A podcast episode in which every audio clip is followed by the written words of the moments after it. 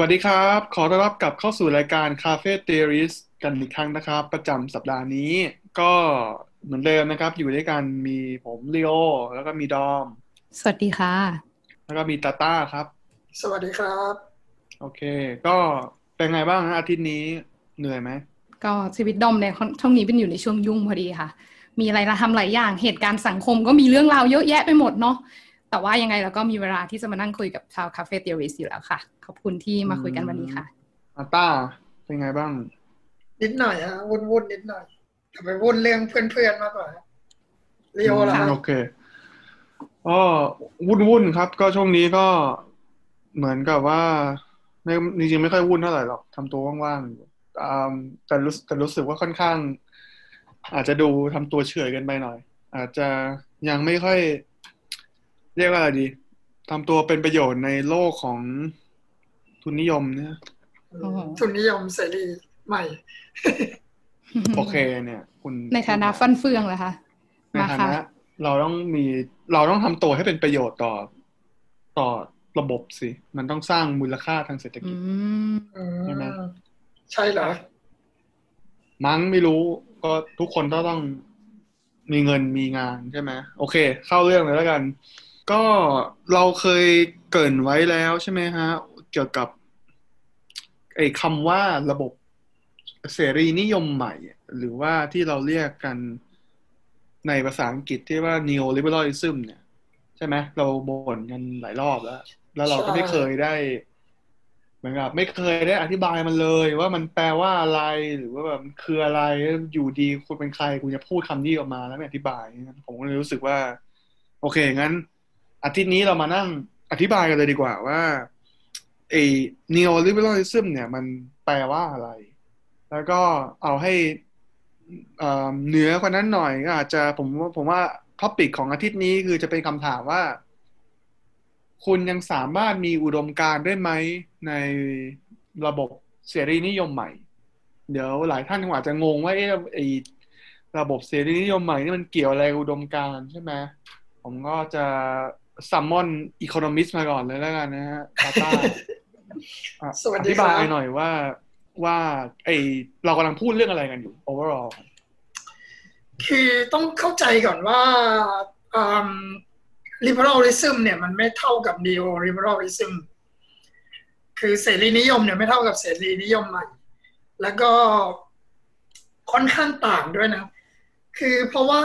เสรีนิยมใหม่เนี่ย โฟกัสแต่เรื่องของเศรษฐกิจ ส่วน liberalism เนี่ยมันเป็น ideology นะ แต่หมายถึงคนทั่วไปจะเก็ตคำว่าเสรีนิยมถูกไหมไอ้ liberal เนี่ยหมายถึงว่าแบบในในเชิงที่ว่าใครทำอะไรก็เป็นสิทธิ์ของเขาถูกป่ะมันเป็นแบบ personal liberty สิทธิเสรีภาพส่วนบุคคลใช่ไหมถูกป่ะก็ในในไม่เชิงซะเสียในทีเดียวอะไรอย่างนี้ ผมว่าเราลงลึกกันดีกว่า classical liberalism เลย อืม มันเป็น ideology ที่ emerge ขึ้นมาแบบว่ายุค enlightenment นะฮะหลัก enlightenment หรือว่าอืมช่วงปลายปลาย enlightenment อะไรเงี้ยเป็นช่วงอืมที่ทุกคนเริ่ม เริ่มแบบว่าเฮ้ยเราต้องเราเราเริ่มเป็นยุคเหตุผลถูกไหมยุคแห่งเหตุและผลอะไรอย่างเงี้ย แล้วก็ liberalism นะตอนนั้นเนี่ยก็มาพร้อมกับใกล้ๆกับจอห์นล็อกอะไรอย่างนี้เลย ที่เขาเริ่มมี treaties ของ government เราจะต้อง treat เพื่อนยังไง treat คนยังไง อืมอะไรแบบนี้ขึ้นมาอ่าแล้วก็ที่บอกว่ามันเป็น ideology เนี่ย เพราะว่ามันกำกับการกระทำของเราไงมันอ่าฮะไม่เหมือน มันไม่เหมือนกับอ่า project neoliberalism เพราะมันไม่ได้มีอะไรมากำกับการกระทำคุณ แต่ liberalism เนี่ยเขาบอกว่าคุณจะทำอะไรเนี่ย คุณจะต้องอืมเหมือนกับได้รับการยินยอมก่อนใช่ไหมถ้าคุณบอกว่าคุณอยากโดน tax คุณอ่าสมมติว่าถ้าถ้าถ้าถ้า government จะ tax คุณเนี่ยแล้วคุณไม่รับการยินยอม government ก็ไม่มีสิทธิ์ tax คุณสิ นี่คือแบบข้อเรียกข้อต่างเลยของ classical liberalism คุณต้องมี liberty ของคุณถูกไหมใช่ในการที่ใครจะมาทำอะไรกับคุณก็ตาม ใช่ใช่ใช่เลยอ่าแล้วในในแง่ของ government ล่ะสำหรับ classic liberal นี่เขามองว่ายังไงบ้างอันหนึ่งกลับไปที่จอห์นล็อกก่อน คือเขาเขียน treaty ขึ้นมาสองอัน อันแรกเป็นเรื่องของเป็น civil government แล้วก็อันที่สองมาเนี่ยเขียนเป็น state of nature ต่อมาจากโทมัสฮอปอะไรประมาณนั้นน่ะคือแบบว่าหน้าที่ของ government คืออะไรคือมันเป็นจุดที่เขาเรียกว่ามัน move ออกจากเอ่อมันมันเอามันเอามันมันยกตัวเองออกจากสเตทของคิงของศาสนาของอะไรอย่างเงี้ย เข้าสู่ liberty เข้าสู่อะไรพวกเนี้ย มันเลยเริ่มมันเลยเริ่มมี ideology ใหม่ๆผุดขึ้นมาเต็มไปหมดเลยแบบว่าเฮ้ยแล้วถ้าเราไม่ต้องเชื่อพระเจ้าล่ะ หรือว่าเฮ้ยถ้าเรามี freedom of religion ล่ะคือคือหมายถึงว่ามันเริ่มเปลี่ยนมุมมองของรัฐบาลจากฐานะผู้ปกครองเป็นผู้ดูแลไหมอ่าใช่อะใช้คำได้ดีมากกว่าผมเยอะเลย ประมาณนั้นด้วย แต่ว่าหมายถึงว่ากลายเป็นมองว่าเรามีหน้าที่อะไรต่อรัฐรัฐแล้วรัฐมีหน้าที่อะไรต่อเราคืนด้วยอะไรแบบเนี้ย อืมอืมอืมทีนี้มันก็เลยเทคเชฟมาเรื่อยๆเนี่ยแล้วมันก็ persist อยู่ตั้งแต่พัน หกร้อยปลายๆมาจนพันเก้าร้อยต้นๆเลยนะแต่ว่าคือเวลาเราคุยเรื่องเนี้ย มันก็จะหนีไม่พ้นเรื่องเศรษฐกิจไปได้เลยเพราะว่า liberal เนี่ย liberalism เนี่ยจะ position ตัวเอง align with เศรษฐกิจตลอดเวลา เพราะว่าหนึ่งใน freedom ของเขาเนี่ยมันคือ freedom of choice อ่าเอ่อเป็นเป็นในในด้าน market ด้วย อืม เพราะงั้นคนที่สองที่จะพูดขึ้นมาต่อเลยเนี่ยก็คืออดัมสมิธ อืม ซึ่งผมว่าเขาเนี่ยเป็นคนที่ neo liberal เนี่ยหยิบยกเขาขึ้นมาพูดบ่อย แต่เข้าใจผิด เพราะว่าอดัมสมิธเนี่ย เขาเป็นเจ้าพ่อแห่ง capitalism อะไรอย่างนี้เลยก็ตามเนี่ยเขาเป็นแต่บิว่าดาแห่งเอ่อทุนนิยมใช่ไหมตามความใช่เข้าใจฮะคนทั่วไป ใช่เขาเขียนอะไรนะไอ Will of the Nation Will of the Nation coined the term invisible hand ขึ้นมาอะไรอย่างเงี้ยอ่า แต่ว่าคือจริง ๆ แล้วเนี่ยเขาก็ คนไปจะไปไซต์ว่า อย่า คนจะไปไซต์เขาแต่ว่า government อย่ามายุ่ง government อย่ามายุ่ง รัฐบาลห้ามมายุ่งอะไรประมาณนี้แทนถูกไหมอ่าฮะแต่จริง ๆ แล้วเนี่ยเขามองขาดลึกลงไปอีกว่า ไอ้ไอ้ที่ผูกขาดอยู่ทั้งหลายแหล่เนี่ย มันมันมาจากพ่อคงพ่อค้าในในธนาคงธนาคารต่าง ๆ เนี่ย ที่พ่อค้า position คนกลางถูกพ่อป่ะค้าคนกลางต่างๆในธนาคารในธนาคารทั้งหลายแหล่พวกคนปล่อยกู้ หรือว่ากระทั่งอ่าเจ้าของที่ดินด้วยก็ตามนะเพราะอ่าเพราะว่าตอนนั้นเนี่ยอ่านึกถึงอังกฤษมันคนที่มีแลนด์จริงๆเนี่ยมันไม่มี แล้วเมื่อก่อนเขาทำยังไงกัน เขามีส่วนที่เรียกว่า common land อืมก็คือใครสามารถไปทำอะไรก็ได้ จนกระทั่งเริ่มมีพวกคนรวยนงขุนนางเนี่ย ไปไปยึดที่คน ยึดที่ common land แล้วบอกว่าเป็นที่ตัวเอง แล้วก็ให้พวกนี้ทำนาโดยจ่าย tax เขาอะไรแบบเนี้ยอันนี้ก็คือแบบ feudalism แบบคลาสสิกเลยป่ะใช่ครับ คืออันแบบนั้นเลย คืออืมคืออดัมสมิธเองเนี่ยก็มองว่าพวกเนี้ยเนี่ยก็มันก็เป็นอะไรที่มันแย่แล้วก็เรียกร้องให้มี common land กลับมา เราก็จะได้ยินเทอมแบบพวก common of tragedy อะไรแบบนี้ที่แบบว่าเฮ้ยที่ดินมันต้องมีเจ้าของสิ อืมฮึนึกออกไหมอ่า common of tragedy เข้าใจไหมครับ มันคืออ่าเล่าเรื่องนี้ common แล้วกั of น tragedy คือหมายถึงว่า tragedy แบบโศก tragedy นาฏกรรมอะนะอืมอืมอะเดี๋ยวผมเล่าเรื่องให้ฟังแล้วกันอ่าโอเคสมมุติว่าเราสามคนเนี่ยอยู่ในประเทศประเทศหนึ่งด้วยกัน คุณเลียวคุณดอนคุณต้าอ่าฮะแล้วเราเรามีทรัพยากรเรามีแค่ปลา โดยอ่าปลาปลาเนี่ย จะมีแค่สามตัว อยู่ในบ่อบ่อนี้ อืม แต่ว่าทุกๆวันเนี่ย มันจะเพิ่มขึ้นเป็นสองเท่า แต่ว่าจะมีได้ไม่มากกว่าหกตัว แต่ว่าวันรุ่งขึ้นเนี่ย เราจะมีปลาหกตัวถูกไหมฮะโอเค แล้วสมมติว่าถ้าเกิดปลาหกตัวแล้ว ถ้าเกิดเราไม่มีใครไปจับกินอะไรเนี่ยมันก็จะอยู่ได้แค่นั้น มันก็จะมีได้แค่หกตัว เพราะบ่อเราค่อนข้างเล็กไม่ได้หมายถึงว่าวันต่อไปมันจะไม่เป็นสิบสองเหรอ ไม่เป็นฮะทำไมไม่เป็นไม่เป็น ก็บ่อเราเล็กไงอันนี้เป็นเรื่องเล่าเรื่องเล่าเอาอ๋อโอเนี่ยเคสมมติแล้วสมมติว่าถ้าคุณลีโอจะไปจับปลาเนี่ยคุณเลือกจะจับกี่ตัวก็อาจจะจับสองมั้งก็เหลืออีกสองให้แต่ละคน อ่าแล้วคุณดอมจะจับกี่ตัวลีโอเอาไปสองครับก็ถ้าพูดแบบตามวิถีของมนุษย์ที่ต้องทำเพื่อความอยู่รอดเนี่ย ก็อาจจะจับมาหมดเลยนะคะ จะได้มี เยอะๆไงทำไมต้องคิดถึงคนอื่นด้วยอะทีนี้ต้าใช้อะไรกินนะแล้วปลาที่เหลืออยู่จะเป็นยังไงต่อ อันเนี้ยฮะคือ tra- tragedy of common ใช่ tragedy of the อ๋อ commons ก็คือเนี่ยโอเคสมมุติถ้าถ้าดอมอยากจะไม่แคร์ไง ก็อยากจะจับหมดเลยแล้วใครทำอะไรได้อะเนี่ย มันก็เกิด tragedy ขึ้นแล้ว tragedy ของ common ในโอเมื่เคอระบบระบบมันปล่อยให้ทุกคนใช้ร่วมกันอย่างเงี้ย ใช่ ก็อาจจะมีคนที่เหมือนบ่อนทำก็ลาคือยมันมือใครใช้จนยาหมวดไปสาวได้สาวเอาอืมนะมันอาจจะเกิดแบบนั้นได้ใช่ยุคนั้นก็เลยเริ่มมีอ่า innovation เรื่อง property right เข้ามาด้วยอะก็ก็คือ private property นี่เกณฑ์โมเมนตัมใช่ขึ้นมาในยุคนั้น ใช่เลยก็หมายถึงว่ายุคนั้นเนี่ยเป็นยุค invention หลาย ๆ อย่างที่เข้ามาเล่นเป็นเป็นเป็นคีย์ใหญ่ในในในใน ระบบ capitalism หรือว่าทุนนิยมเนี่ย เข้ามาว่าเราทำยังไง เราจะเทรดกันยังไง เราจะทำอะไรอย่างไงแล้วกันยังไง แล้วกฎหมายอะ คือผมเคยได้ยินว่าเหมือนกับว่ากฎหมายในในโลกตะวันตกมัน based on เอ่อสิทธิของทรัพย์สินส่วนบุคคลอะนึกออกไหมไอเอ่อเอ่อเรียกว่าแบบ modern law อะไรเงี้ยกฎหมายปัจจุบันสมัยใหม่อะอ๋อใช่ฮะใช่ใช่ใช่ก็ private property เดินไปด้วยเลย ไม่ได้หมายถึงแค่ที่ดินไงอืม โอเค อันนี้คือช่วงศตวรรษที่เท่าไหร่คะสิบแปดหรือว่าสิบเจ็ดเปล่าสิบสิบเจ็ดปลายปลายสิบแปดต้นๆนะโอเค อะโอเคมาจนใช่ต่อมาจนถึงค่ะสิบแปดปลายปลายเลยด้วยแหละ อือืมมก็มีเรื่อง private property ขึ้นมา แล้วก็มีเรื่องที่ดินอย่างนี้ใช่ไหมคะ ใช่ค่ะ แล้วก็ไอเดียนี้ ไอเดียนี้มันก็เบ่งบานมากๆในอังกฤษอืมแล้วก็ไปเบ่งบานมากๆในอเมริกา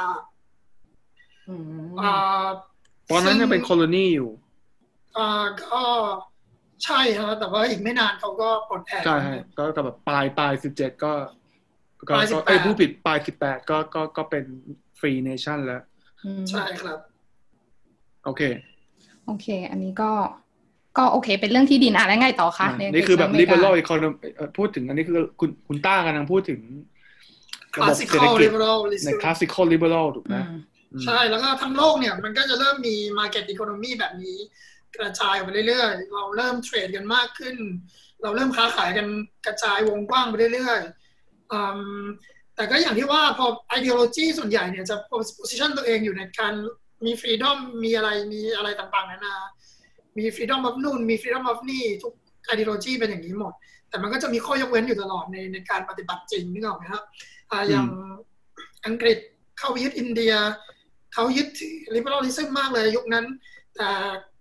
อินเดียนี่มัน savages มันเป็นพวกป่าเถื่อน มันเป็น barbarian อืมคุณมันต้อง learn the the British way ก่อนต้อง learn English way ก่อน ไม่งั้นคุณไม่สามารถปกครองตัวเองได้อะไรเงี้ยอเมริกาเชื่อในเอ่อ liberty มากเลย แต่ว่าไม่ใช่สำหรับคนดำนะอืมเพราะว่าคุณเป็นทาสไม่ใช่หรอกอะไรแบบนี้พวกพวกแมก Native American เพราะว่านี่เราจะยึดคุณ ใช่เหมือนกัน ก็คืออย่างที่ว่าคือทุก ideology นะฮะมันมีข้อยกเว้นหมด ก็คือมีความย้อนแย้งอยู่ในตัวเอง แต่ว่าเหมือนฝ่ายที่เชื่อได้ประโยชน์ก็ไม่ว่ากันอย่างนี้ ก็ทำต่อไป western fascism อย่างเงี้ย ใช่ไหมนาทรงนาซีอืมอะไรเงี้ย พวก fascism ที่ขึ้นมาเขาเขามี fact อยู่ที่ว่ามนุษย์มัน diverse มาก ๆ เลย เรา Asian คนนู้นตาแดงคนนี้ตาขาว ตาน้ำเงินตาเหลืองอะไรเต็มไปหมด แต่ว่าไวท์เรสเนี่ยซูเ r รี r อืมเขาก็เลือกที่จะเชื่อ fact นี้แล้วก็ใช้มันเพื่อกำจัด ใช้มันเพื่อกำจัดสิทธิ์ ใช้ความรุนแรงกับใครต่างๆ อันนี้คือมน่าจะเป็น point ของ ideology อะไรแบบนั้น แต่ว่า liberalism เนี่ยอย่างที่บอกว่ามันมันมันมันเบสตัวเองอยู่บน market อืมไปเรื่อยๆไปเรื่อยๆ แล้วมันก็ ทำมันมันเลยกระจายออกไปได้ค่อนข้างเร็ว แล้วก็เป็นที่กว้างขวางไปเรื่อยๆอ่าฮะแม้ว่ามาร์กจะเกิดขึ้นมาโซเชียลิซึมจะเกิดขึ้นมา แล้วเราก็จะเจอหลาย ๆ หลาย ๆ ทีที่คนพูดขึ้นมาว่า อันนี้แหละมันเป็นจุดจบของทุนนิยมแล้ว มันเป็นจุดจบของทุนนิยมแล้ว แต่ก็คือทุนนิยมมันก็ยังหาวิธี evolve ตัวเองไปได้อยู่เรื่อยๆแต่ไล่มาเรื่อย ๆ เลย ไม่ว่าจะมีอะไรขึ้นมาอย่าง 09 ช่วงเป็น Great Depression ก็ Great Depression มัน 1933 30อืม 30s ขอโทษที1930 มี Great Depression อะไรอย่างนี้ 33 ยุค 30 ก็คือยุค 30 พูดผิดพูดผิดเลยยี่สิบเก้ามัน collapse เลยพูดผิดยุค 30 ถูกแล้วถูกแล้วอะ ต่อค่ะ แล้วก็ 1970 ย์ยุค thirty เนี่ยมัน collapse อืมใช่ไหมอืมอ่าใช่เมกเมกาเองก็ evolve ไปด้วยอ่าอ่า Great Depression เนี่ยก็ทำให้ capitalism evolve ไปเองด้วย จากเดิมที่ state ไม่ไม่ intervene คราวนี้ state ก็กลายเป็น state capitalism แทน ก็คือเหมือนกับว่ามีโครงการที่มันเป็นแบบการจ้างงานครั้งใหญ่ถูกไหมของใช่ FDR รัฐรัฐทำโอ้โห สุดยอดมากกระจายออกไปนู่นไปนี่ไปนั่น ก็คือรัฐพยายามจะเข้ามากระตุ้นเศรษฐกิจเต็มที่เลยใช่เลยหลังจากที่มันแบบว่าโอจากเคจากจากความเชื่อเดิมที่แบบว่ารัฐต้องไม่ยุ่งอืมรัฐก็เข้ามายุ่งละโอเคแล้วทีนี้มันก็เจริญอยู่ได้ ไปพักใหญ่ แล้วก็มี 1956 ใช่ไหมแมคกลีนมาลคอมเขาคิดค้นคอนเทนเนอร์ได้ ผมเพิ่งผมตกใจมากเลยนะที่คอนเทนเนอร์เพิ่งคิดค้นได้ในในในปี 1956 ผมนึกว่ามันเป็น invention มานานมากแล้วทำให้อ่า สินค้าราคาลงไป30เท่าเลยนะเพราะอะไร เพราะว่าตู้คอนเทนเนอร์มันซ้อนกันได้ไงขนส่งบนเรือได้เยอะอ๋ออือมแล้วมันโอคเกี่ยวกับเรื่อง storage ไหมใช่ฮะก็ storage ทุกอย่างด้วยอะไรด้วยไม่ไม่มันซ้อนกันขึ้นไปเรื่อยๆการการ keep condition หรืออะไรก็ตาม ถูกปะอืมด้วยอันนี้ มันน่าจะไปสภาพอากาศอากาศอะไรอย่างนี้ด้วยแหละแต่มันก็คงช่วยแหละนะโอเค แต่หมายถึงมันก็ยังไปเจริญขึ้นไปได้อีก ไปได้อีก ไปได้อีก แล้วทีนี้อ๋เนี่ยอผม นึกออกแล้ว สมัยก่อนเราดูหนังอะ เวลามันพูดถึงยุคก่อนหน้านั้นน่ะ มันจะเป็นกล่องไม้ถูกไหมเป็นแบบไพเรตอะไรอย่างเงี้ยเลยเป็นใช่ไหมเป็นลังพาเลตแต่เป็นลังไม้อะแล้ว เป็นแบบไอ้เป็นตัวเครนแบบอ่าเออ แล้วอ๋อมันเรื่องมาเป็นในคอนเทนเนอร์โอเค นึกออกแล้วตกใจเหมือนกันนะที่มันมามันมันเพิ่งจะมามีเราได้ อายุแบบ 50s อะเออรุ่นรุ่นรุ่นพ่อเราอะไรอย่างเงี้ย เฮ้ยก่อนพ่อเราเกิดแต่ว่าเออนั่นแหละพอๆกัพ่อนพ่อผมก็เกิดปลายปลายฟิฟตี้นะอืมอืมเอาเป็นว่าอ่าด้วยความที่มันอ่า capitalism เนี่ยมันมันมันมันมันมัน position ตัวเองอยู่บน growth ไปด้วย liberalism อะไรพวกนี้นะอืมแล้วด้วยความที่มาร์กเนี่ยเขาก็เห็นเรื่องนี้มาเรื่อง exponential growth เนี่ย ส่วนใหญ่เนี่ย เฉลี่ยแล้วเนี่ย capitalism มันโตปีละสามปี ทุนนิยมจะโตปีละสามเปอร์เซ็นต์โทษทีปีหนึ่งเนี่ยมันจะโต ปีหนึ่งเนี่ยจะโตทีละสามเปอร์เซ็นต์อือฮึโดยเฉลี่ยแปลว่าทุก20ถึง25ปีเนี่ยเอ่อเศรษฐกิจทั้งโลกเนี่ย มันจะเพิ่มมันจะ double double double แล้วเราเนี่ยอยู่กันด้วยเศรษฐกิจระบบนี้มาตั้งแต่พันเจ็ดร้อยอะไรอย่างนี้แล้วไงใช่ไหมพันเจ็ดร้อยปลายๆการเทรดมันเริ่มมามีบทบาทมากขึ้น เราก็ต้องเริ่มจาก นับที่ดินไหมนับนู่นไหมนับนี่ไหมอ่าเริ่มมาเป็นอ่าแล้ว physical อะไร goods คือนับไหมอะไรคือ GDP ถูกป่ะอะอันนี้ใช่เป็นคำถามหลัก อย่างแบบ Wealth of Nation เนี่ยเราต้องนับจากอะไรบ้างอะไรอย่างเงี้ยใช่ไหมอ่าจนกระทั่งมาเป็นอ่า Keynes ก็เริ่มมี General Theory of Employment and Interest Rate อะไรพวกนี้ขึ้นมา เริ่มมีไออะไรนะ C บวก I บวก G บวก NX เออสูตรหลักเป็นมันครั้งแรกเป็นสูตรครั้งแรกของ GDP ขึ้นมาอะไรแบบนั้นอืม ในในยุคแบบหนึ่งเก้าหนึ่งหนึ่งเก้าหนึ่งศูนย์อะไรแบบเนี้ยนะแล้วผมว่ามันมาตายเอาเนี่ยคือตายจริง ๆเอาก็คือในยุคปลายปลายหกศูนย์ต้นต้นเจ็ดศูนย์ที่มันเรียกว่ามันเกิด stagflation เข้าใจ stagflation ไหมคะก็คือมีคือมีการว่างงานมี unemployment แต่ว่าก็มีเงินเฟ้ออยู่ด้วยก็คือมี inflation อยู่ด้วยใช่ไหมคะ มันก็ไม่ได้เป็นถดถอยเหมันครั้ง 1930 แล้ว เพราะว่าอาจจะกลายเป็นคือถ้าไปกระตุ้นมากๆ ก็อาจจะเป็น hyper hyperinflation ได้ hyperinflation ไปด้วยอ่าสุดยอดมากอืมทีนี้ ไม่ใช่เพราะแก๊สไม่ใช่เพราะแก๊สคริสิสใช่ไหมด้วยนี่อืมด้วยครับมันมีอยู่ด้วยด้วยมันมันมีหลายมันมันมีหลาย variable ที่เกี่ยวข้องด้วย โอเคแต่โดยรวมก็คือเขาเขาบอกว่ายุคนั้นเนี่ย ยุคนั้นเนี่ยทุกคนยังมองว่า ธนาคารธนาคารอะไรก็ตามเนี่ยนะยังมองว่า มันมันยังถูกมองเหมือนยุคอดัมสมิธเลยนะว่าโอ้โหคุณแม่งเป็นพาราไซของสังคมอะคุณแม่งเป็นปรสิตดูดเลือดดูดเนื้อคุณแม่งไม่ได้โปรดิวฟิสิกอลกูที่แท้จริงอะไม่ได้ผลิตสินค้าที่แท้จคุณริเอางเงินคนคุณอื่นจะเอาที่เงินฝาไปกกินมาได้ยังไง ใช่ไหมอืมคุณจะเอาเงินไปกินได้ยังไงมันเป็นในเซนส์ที่ว่าคุณเอาเงินคนอื่นมาหมุนอืมเวียนอืมส่งให้คนอื่นกู้ยืมถูกป่ะอืมเออใช่ฮะคุณไม่ได้ใช่คุณไม่ได้โอนทรัพย์สินอะไรที่มัน เป็นของคุณเองอะคือใช่ฮะก็คือง่ายๆคือตอนนั้นเนี่ยเขามองว่าพวกเนี้ยมันไม่ได้ไม่ได้มองว่าเซอร์วิสมันเป็นอย่างจริงแต่ว่าช่วงนั้นด้วยความที่เศรษฐกิจมันแย่มาก แล้วก็มีการล็อบบี้สูง เนี่ยมันเป็นครั้งแรกที่ว่าธนาคารมันเริ่มเนี่ยจากอะไรกันเขาถามกัน มันเริ่มจากอะไรในการวัด GDP อ่าไม่เกี่ยวว่า ไม่ไม่หมายถึงว่าตอนแรกที่ต้าพูดว่าแบบว่ามันหมายถึง มันมีการเคนอะนะที่ว่าเขาไม่หมายถึงว่าตอนแรกเขาเขาพยายามจะวัดว่า wealth of อ๋ nation อมันคือแต่อะไรสมิธคุณก็แบบคุณอ๋อต้องเริ่มจากการเอาอะไรนะแลนถูกไหมที่ที่ที่ที่พูดไปตอนแรก คือผมอยากทราบว่ามันมีการมันมีพัฒนาการในการวัดอะไรเข้ามาเป็น GDP ก่อนที่จะมาถึง ไม่มีเมื่อก่อนหน้านั้นมันก็ไม่มีนะฮะเมื่อก่อนก่อนหน้ารัมสมิธเนี่ย ทุกคนจะวัดเวลตัวเองด้วยโกลอืมอ๋อยุคโอเคประเมินแต่แคก็มมีเปญซึมนึกออกใช่ไหมอืมอืมแล้ว ถ้าเกิดเป็นผมนะผมว่าพยายามจะนึกนึกอะไรแบบตลกตลกแบบว่า ยุคนั้นทุกคนก็จะ อ่าลองนึกถึงแบบว่าคิงทุกคนในในในยุโรปเนี่ยมานั่งคุยกัน ว่าตัวเองรวยขนาดไหน เนี่ยสนับยังไงดีว่าตัวเองรวยขนาดไหน ทุกคนก็บอกว่าฉันมีทองเท่านู้นฉันมีทองเท่านี้อะไรอย่างนี้ แต่พอมันอืมมันยุคอดัมสมิธเนี่ยเขาพูดถึงรีซอสด้วยไงเขาพูดถึงการเทรดด้วยไงอืม เขาพูดถึงว่าอ่าอ่าคุณมี comparative advantage ด้วยไง ใช่คำนี้นี่เอง มันเลยเริ่มค่อยๆ evolve ขึ้นมา แต่ตอนนั้นมันก็ยังไม่ได้มีการวัดจริงๆอดัมสมิธแค่พูดว่าเนี่ยมันจะ lead to better nation อืมก็คือถ้ามีเวลมากขึ้นผ่านการเทรดก็จะเป็น better ใช่ nation แบบเวลเนี่ยมันไม่ใช่แบบว่า โอ้โห คุณแบรนด์สินค้าจากคุณเป็นคนอังกฤษคุณแบรนด์สินค้าจากฝรั่งเศส แล้วก็เก็บโกลอย่างเดียวแบบไม่ใช่บ้าหรือเปล่าอืมถ้าฝรั่งเศสมันถูกกว่า เราก็ต้องไปซื้อของฝรั่งเศสสิอืม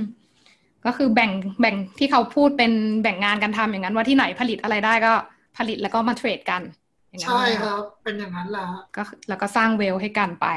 เป็นอืม division of labor อืม โอเคเข้ามาจากอดัมสมิธอืม คุณเอ็กซ์เพรสอะไรก็เอ็กซ์เพรสเรื่องนั้น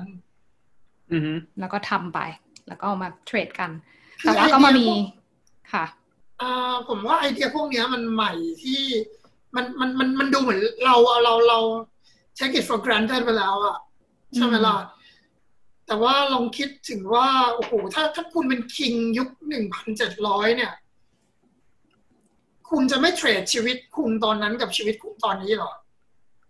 เพราะตอนนี้มันก็สบายมากถูกไหมใช่คุณลองนึกดูดิว่ายุคนั้นเนี่ยคุณจะผลิตแสงสว่างสักชั่วโมงหนึ่งเนี่ยอืมโอ้โหมันเรายากลำบากขนาดไหนอะแต่ตอนนี้คือคุณทำงานแค่สองวิคุณก็ซื้อไฟได้เป็นวันแล้วอะคุณแบบต้องไปเอาน้ำมันไขปลาวาฬมาเออคุณทำไส้เทียนเออคุณทำไอ้นี่แล้วก็คือ over time มันก็ถูกลงไปถูกลงไปถูกลงไปเรื่อยๆนี่คือเรากำลังพูดว่าแคมป์ a ร i ซึมมันมีข้อดีของมันอยู่เหมือนกันอืม division of labor มันมีข้อดีของมันอยู่เหมือนกัน อะไรอย่างนี้ไงคือมันก็ทำให้คุณภาพชีวิตมนุษย์ดีขึ้นได้ไอ้พวกการขผองลิตมันอะถูไรกลต่างงใช่คนมันซื้อได้ง่ายขึ้น ใช่ทุกคนมันรวยขึ้นจริงไหมในแง่ physical โอเค good ๆอืทุกมคนมันรวยขึ้นจริงนี่อืมอืมคุณมีของได้มากขึ้นอะอะคุณซื้อแต่ของทีได้มากเนี้ยขึ้นไอ้จุดจบของมันเนี่ย ผมว่ามันคืออย่างที่เราเกริ่นไปตอนแรกนิดนึงแล้วนะอืมหนึ่งเก้าเจ็ดศูนย์เนี่ย มันผมว่า neoliberal เนี่ยมันเป็นโปรเจกต์แล้วไงเอ่อ ยุคนั้นเนี่ยที่บอกว่า stagflation มันเกิดขึ้นมา แล้วมันก็เริ่มมีอ่า abandon of gold standard อย่างหนึ่งที่เราพูดกันไปว่า capital ซึ่งมันโตมาสามปีสามเปอร์เซ็นทุกทุกทุกปี เพราะงั้นเนี่ยโลกมันจะโตเป็นหนึ่งเท่า เรื่อยๆเรื่อยๆเรื่อยๆในทุกยี่สิบปีถึงยี่สิบห้าปี แต่คือ growth แบบ exponential เนี่ยมันมีวันหมด ลองนึกว่า ถ้าผมบอกว่าเราเล่นเราเล่นหมากรุกกับ เราผมเล่นหมากรุกกับคุณดอมอย่างเงี้ยอืมแล้วก็บอกว่าถ้าผมเดินหนึ่งครั้งเนี่ย ดอมต้องให้ข้าวผมหนึ่งเม็ดแล้วก็เดินครั้งต่อไป ดอมต้องให้ข้าวผมเป็นสองเท่า คือผมเดินแค่สามสิบสี่ครั้งเนี่ยอืมข้าวบนโลกนี้ก็หมดแล้วอะเพราะว่า exponential มันมันมัน double มัน double มัน double ไปเรื่อยๆแล้วคือมันก็ไม่เหลือที่ให้เราไปแล้วอะอืมอืมโกก็เหมือนกัน เงินก็เหมือนกัน เพราะงั้นพอพอเรา abandon gold standard ในยุค 70 ไปแล้วเนี่ย ก็แปลว่าเราสามารถสร้างเงินได้แบบไม่มีลิมิตไปด้วย เพราะงั้นเราจะเจอ monetary policy แบบที่ aggressive ขึ้นมาก แล้วก็บวกกับการที่รัฐบาลเนี่ย หยุดทำอะไรก็ตามแล้วปล่อยเงินลงไปในตลาด ปล่อยเงินลงไปในตลาด ปล่อยเงินลงไปในตลาด มันก็ทำให้โกรดมันเพิ่มขึ้นโกรดมันเพิ่มขึ้นโกรดมันเพิ่มขึ้นเรื่อย แต่ด้วยความที่รัฐบาลเองเนี่ยมันก็ give up power มันยอมมันยอมเสียอำนาจตัวเองไปอะไปด้วย อันนี้แหละฮะคือทำไม neoliberal ทำไมมันจะยอมเสียหน้าจตัวเองไปผมเหมือนกับว่าผมว่ามันเป็นจุดที่รัฐบาลไม่สามารถแก้อะไรได้แล้วทุกคนก็คิดว่าอ่าอย่างที่บอกว่ามันก็ไป quote อดัมสมิธกันมาว่าแบบรัฐบาลต้องหยุดยุ่งได้แล้ว ใช่ไหมล่ะ รัฐบาลหยุดหยุดยุ่งได้แล้ว ปล่อยให้เอกชนทำกันเองสิ bureaucracy มันไม่ work มันไม่ work อีกแล้ว คุณเป็น commie หรือเปล่า เนี่ยเนี่ยเป็นข้อข้ออ้างของพวกอ๋อเพเขาราะว่ากันเพราะว่าคือโซเวียตมันเป็นระบบแบบ state economy ถูกไหมใช่ใช่เอออันนี้เราก็ลืมเล่าเนอะใช่เพราะว่าจริง ๆอเมริกาเนี่ย ก็ไปก๊อปเขามานะเขาเลยรอดรอดจากคริสิสออกมาได้เคนส์เนี่ย ที่ที่เกิด Great นัก Depression มานักเศรษฐศาสตร์เคนใช่ครับจอห์นเบนเนตโอเคเคนส์นักเศรษฐศาสตร์ ถ้าอ่าสายกระแสหลัก ถ้าคุณเรียนเศรษฐศาสตร์คุณจะได้ยินชื่อเขาขึ้นมาค่อนข้างบ่อยใน macroeconomics อืม ก็คืออเมริกาเนี่ยก็ไปก๊อปเขามาอังกฤษเนี่ยก็ไปก๊อปเขามาจากที่เป็น pure capitalism อยู่ก็เริ่มหันมาทำเป็น state capitalism ค่อยๆทำเพิ่มขึ้นมาด้วย อันนั้นก็เป็นเป็นมุมหนึ่งแล้วทีนี้มันก็ยาวมาอย่างที่บอกว่า 70 เนี่ย มันก็เริ่มมีการหยุดให้รัฐบาลทำ แล้วทีนี้มันก็เกิดอะไรขึ้น ก็เกิดการสร้างตลาดใหม่ ตลาดที่รัฐบาลเคยมีอยู่อย่างเนี้ยอืมพวกเหล่าในายทุน neoliberalism ทั้งหลายแหล่เนี่ยเขาชอบมากเลยกับการที่สร้างตลาดที่มันไม่มีอยู่จริงขึ้นมา แล้วก็ profit จากมันผมนึกว่าเมื่อก่อนรัฐทำชนรับอ่าเรื่องชนรับประทานทั้งหลายแหล่ทำน้ำทำอะไร อยู่ๆก็บอกว่าเฮ้ยเอกชนทำดีกว่า แล้วก็เอกชนเอาไปทำมันเคยมีที่ไหนนะฮะที่เอกชนเข้าไปทำเรื่องพวกนี้ ก็ไอสิ่งที่เรียกว่า privatization ทั้งหลายแหล่ก็คือให้เอกชนก็กลายมาเป็นเจ้าของพวก public goods พวกสิ่งที่รัฐบาลเคยดูแลมาก่อนอย่างนี้ใช่ไหมคะใช่ฮะแล้วก็คนที่บงการเรื่องพวกนี้เนี่ย ผมว่าน่าจะเป็นมิลตันฟรีดแมนนะเป็นนักเศรษฐศาสตร์อืมอีกคนหนึ่งที่ดังมากเลย แล้วผมว่าเขาเนี่ยก็มันมีไอเดียอเมริกาเนี่ยก็พยายามจะทำลายโซเวียตด้วยระบบนี้ด้วยไปในตัวอืมเพราะก็คือแบบ Fried- privatization free market ในความหมายมัน Free market ไปเลย กระทั่งจีนเองยังเล่นด้วยเลยมิลตันเนี่ยทำไปเล่นไปฟรีดแมนเนี่ยเขาไปเยือนจีนในปีหนึ่งเก้าแปดเก้านะ เพื่อสอนจีนเรื่องเศรษฐศาสตร์กระแสหลักอืมก็ตลกดีที่จีนเป็นมาร์กซิสต์ แล้วใช้วิธีแบบนี้ ในการโอเคดำเนินการอะไรต่างๆมันนานามาแต่อย่างโรงเรียนเนี่ย มันผมว่ามันไม่น่าจะมีในยุค neoliberal ป่ะโรงเรียนนี่มันก็เป็นโรงเรียน เอกชนมันก็มีนานแล้วนะอย่างโรงเรียนศาสนา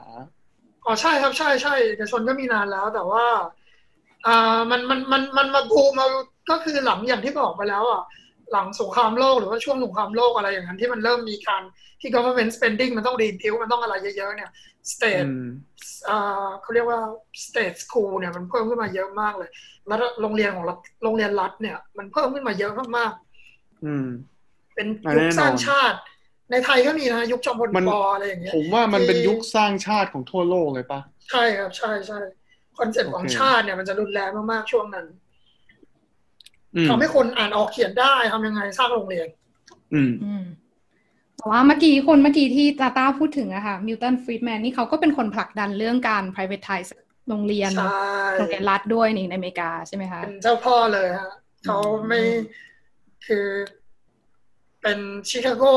Chicago School of Economics พวกนี้จะเป็นพวกแนวแบบ libertarian หรือว่า classical liberal เนี่ยแหละ ที่เชื่อในแบบ free market จ๋าๆ laissez-faire อะไรอย่างนี้เลยอืมรัฐบาลไม่เข้าไปคุมไม่ต้องไปดูแลอะไรทั้งนั้น ปล่อยให้เอกชนใช่ทำไปให้หมดแบบ stop being poor สิอะไรอย่างเงี้ยแบบ sorry you poor นะแบบเนี้ยแบบ sorry your mom got cancer but we don't treat it here เน no no no money no honey อืมอะไรแบบนั้นนะครับ ก็กระจายไปทั้งโลก แล้วมันมาด้วยอะไร เราเสียอะไรไปบ้าง เศรษฐกิจโลกก็ยังเติบโตมาเรื่อยๆนะอืมโอ้ดีก็ยัมางกคด้วยงเรทของที่คุณพูดว่ามันแบบดับเบิล3%ทุกๆยี่ใช่ห้าฮะปีอะไรอย่างนี้อยู่นะใช่ใช่เพราะว่าถ้าเราไปดูจีนอย่างเงี้ยห้าปีสิบปีที่ผ่านมาเนี่ย ใช้ซีเมนต์เยอะกว่าอเมริกาใช้เป็นร้อยปีอีกอะตั้งแต่เขาสร้างชาติมาเนี่ย ก็อาจจะจีนมัน massive ใช่ ใช่ก็ modernization ใช่ไหคมงเทียบกันยาก แต่ว่าพูดถึงว่าเราจะไปวัดแต่ฟิสิก a l ลกูดเนี่ย อีกสิบปีเราคงซีเมนต์คงท่วมคอเราแล้วอะแต่ว่าอืมมันเลยมี financial product ขึ้นมาเต็มไปหมดเลยไงซึ่งผมว่าเนี่ยมันเป็นส่วนที่ทำให้ financial crisis มันเกิดขึ้นมาเยอะๆเรื่อยๆในโลกทุกๆห้าปีแล้วเดี๋ยวนี้ใช่ไหมล่ะสามปีห้าปีเราต้องมาลุ้นกันอีกแล้วประเทศไหนจะล่มบ้าง เพราะว่าอะไรเพ ราะว่าเงินที่มันเฟ้อขึ้นมาด้วย แล้วก็ประมาณว่าถ้าเราไปดู real wage หรือว่าค่าแรงที่มันเป็นจริงเนี่ย ตามความจริงคือ real wage เนี่ยมันคือหักลบอะไรนะ inflation กับ interest rate อืมไป ถูกไหมอืม ถูก อันนี้คือแบบเบสิกมากๆเลย นี่ไม่ได้คิดอะไรเพิ่มนะ มัน stagnate มามันมันติดอยู่เท่าเดิมมาตั้งแต่ยุค70แล้วนะฮะก็คือตั้งแต่ neoliberal มีขึ้นมาตาตั้งแต่มันเริ่มเบิกบานขึ้นมาเนี่ย แปลว่าไอไอการโตสามเปอร์เซ็นห้าเปอร์เซ็นทุกยี่สิบปีเนี่ย ในตลอดระยะเวลาหกสิบปีที่ผ่านมาเนี่ย เศรษฐกิจโตขึ้นมาสามเท่าสี่เท่า แต่คน50ชนชั้นปีกลางเออแบบเออห้าสิบปีโทษทีนะก็คือเศรษฐกิจโตขึ้นไปสามเท่าสองถึงสามเท่า แต่รายได้คนไม่เพิ่มขึ้นเลย เฉลี่ย อืมแปลว่าเราเวลทั้งหมดมันหายไปไหนล่ะ มันก็คอนเซนเทรตกันอยู่ข้างบนไงครับอย่างที่แบบบางคนเคยมาทำให้เราดูเนอะว่าแบบโอ้คนห้าสิบคนบนเนี่ย ครอบครองเวลรวมกันเท่ากับสามพันล้านคนข้างล่างของโลกนี้อะไรอย่างนั้นอือะมฟังดูมันก็หดหู่อยู่เหมือนกันพวก one percent ใช่ไม่ดิมันนี่0.1เปอร์เซ็นต์ ไม่ใช่เหรออืมมัเป็นมั zero point zero one อะไรอย่างนั้นเลย อันเนี้ยมันมีรูของมันอีกนี่ว่าแบบ1เปอร์เซ็นต์มันโอนของขเท่าองไหร่อเมริกานะอืมแบบ1เปอร์เซ็นต์มันโอน ไม่รู้มันเรียกว่า90หรือ99เปอร์เซ็นต์ใช่ไหมล่ะ แล้วเหมือนกับว่ามันก็บอกว่า และอีอี 0. ไม่รู้วันหรือ0.1เปอร์เซ็นต์มันมันก็ดันโอนอีกแบบเหมือนอืม majority ของไอ้ที่มันโอนแล้วทั้งหมดอะไรอย่างเงี้ย อะก็ก็อืมดี เอาเป็นว่าถ้าใครใส่สนใจเนี่ย ก็ไปอ่านหนังสือ Capital of the 21st Century ของ Thomas Piketty หรือไม่ก็ A Brief History of Neoliberalism ของ David อืมฮาวิเดวิดฮาวีที่เราพูดไปเทปก่อน ก็จะลึกแล้วก็เข้าใจเยอะกว่าผมพูดมาก แต่พอยหนึ่งที่เราพูดไปเมื่อกี้คือพอรัฐบาลมัน give up power ไป มันกลายเป็นว่ารัฐบาล give up ไปแล้วเวลที่มันมันคนพวกเนี้ยมันทำจากการที่รัฐบาล give up power พวกนี้ไปทำให้เขามีสิทธิ์ต่อรองอำนาจต่างๆ ออกกฎหมายต่างๆ มาได้ แล้วก็ Lobby ด้วยล็อบบี้เอ่ยอะไรเอ่ยก็ตามเนี่ยนะ แต่ว่าคนไม่กี่คนบนโลกนี้อะมันตัดสินทิศทางของโลกนี้อะใช่หรือเปล่า ก็ก็อาจจะพูดได้ใช่ไหมซึ่งก็ไม่มีทำ ทำเพื่อเพิ่มความมั่งคั่งของตัวเองที่มีมากอยู่แล้วให้มากขึ้นไปอีกใช่ไหมเพราะมันเป็นเรื่องผลประโยชน์ด้วย ใช่แล้วมันไม่ใช่แค่นั้นด้วยนะลองนึกถึงแบบอืมที่เราพูดไปตอนแรกสุดเลยว่า มันชอบสร้างตลาดใหม่อย่างเงี้ยอืมมอยู่ๆก็คือคุณสร้างตลาดบอกว่า โอเค เรามีคาร์บอนเทรดหรือว่าเรามีอืม license to pollute อย่างเงี้ยเฮ้ยอืมได้เหรอ อ๋อ คือหมายถึงว่าคุณ license to pollute carbon tax ใช่ไหมไม่ใช่คา คือคุณบอกว่า เอ้ย รัฐบาลขายสิทธิ์มาดิ เราจะ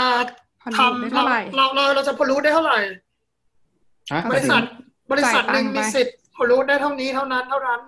เป็นคาร์บอนจำนวนกี่ตันต่อปีอืมไอ้นี่ก็บอกว่า เอ้ย ผลิตเกินแล้วทำไงดีสร้างบริษัทลูกขึ้นมาเอาไปเทรดกันอีกขายกันอีกอืมขายได้ด้วยเหรอ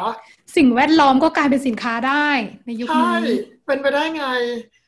แล้วมันไม่ใช่แค่นั้นด้วยนะกลายเป็นว่าระหว่างประเทศอย่างเงี้ยลองนึกว่าแบบออสเตรเลียไปซื้ออืมเพราะว่าผลิตคาร์บอนเกิน เลยไปอืมซื้ออ่าป่าของอะไรอะอเมซอนอืมหรือเปล่า อย่างนี้ก็ได้เหรออืมมันใช่หรืกอลายเปเป็นล่าของเนี่ยซื้อขายอืมเออมันก็รู้สึกแปลกเหมือนกัน ที่แบบว่า มันดูแย่ขึ้น แล้วกลายเป็นว่า อะกลับเข้ามาเรื่องของเรา ถ้าเกิดคนกลุ่มนิดๆแบบเนี้ย ควบคุมโพซิชันทิศทางต่าง ๆ ของโลกนี้อยู่เนี่ย แล้วเรามันยังมีอุดมการหรือเรามีไอดโลจีได้อยู่หรือเปล่าอะทุกคนคิดว่าไงอะอืมเดี๋ยวก่อน ผมกลับไปคำถามเดิมก่อน แล้วสรุปอะไรคือข้อแตกต่างระหว่าง neoliberal กับ liberal ธรรมดา อ๋อเออนะ อืม neoliberal คือเหมือนมันเป็นยังเชื่อในเรื่องของเอ่อการค้าเสรีผ่านทาง privatization ปะใช่ครับผมว่ามัน แต่ว่าคือก็ต้องเข้าใจว่าไอตัว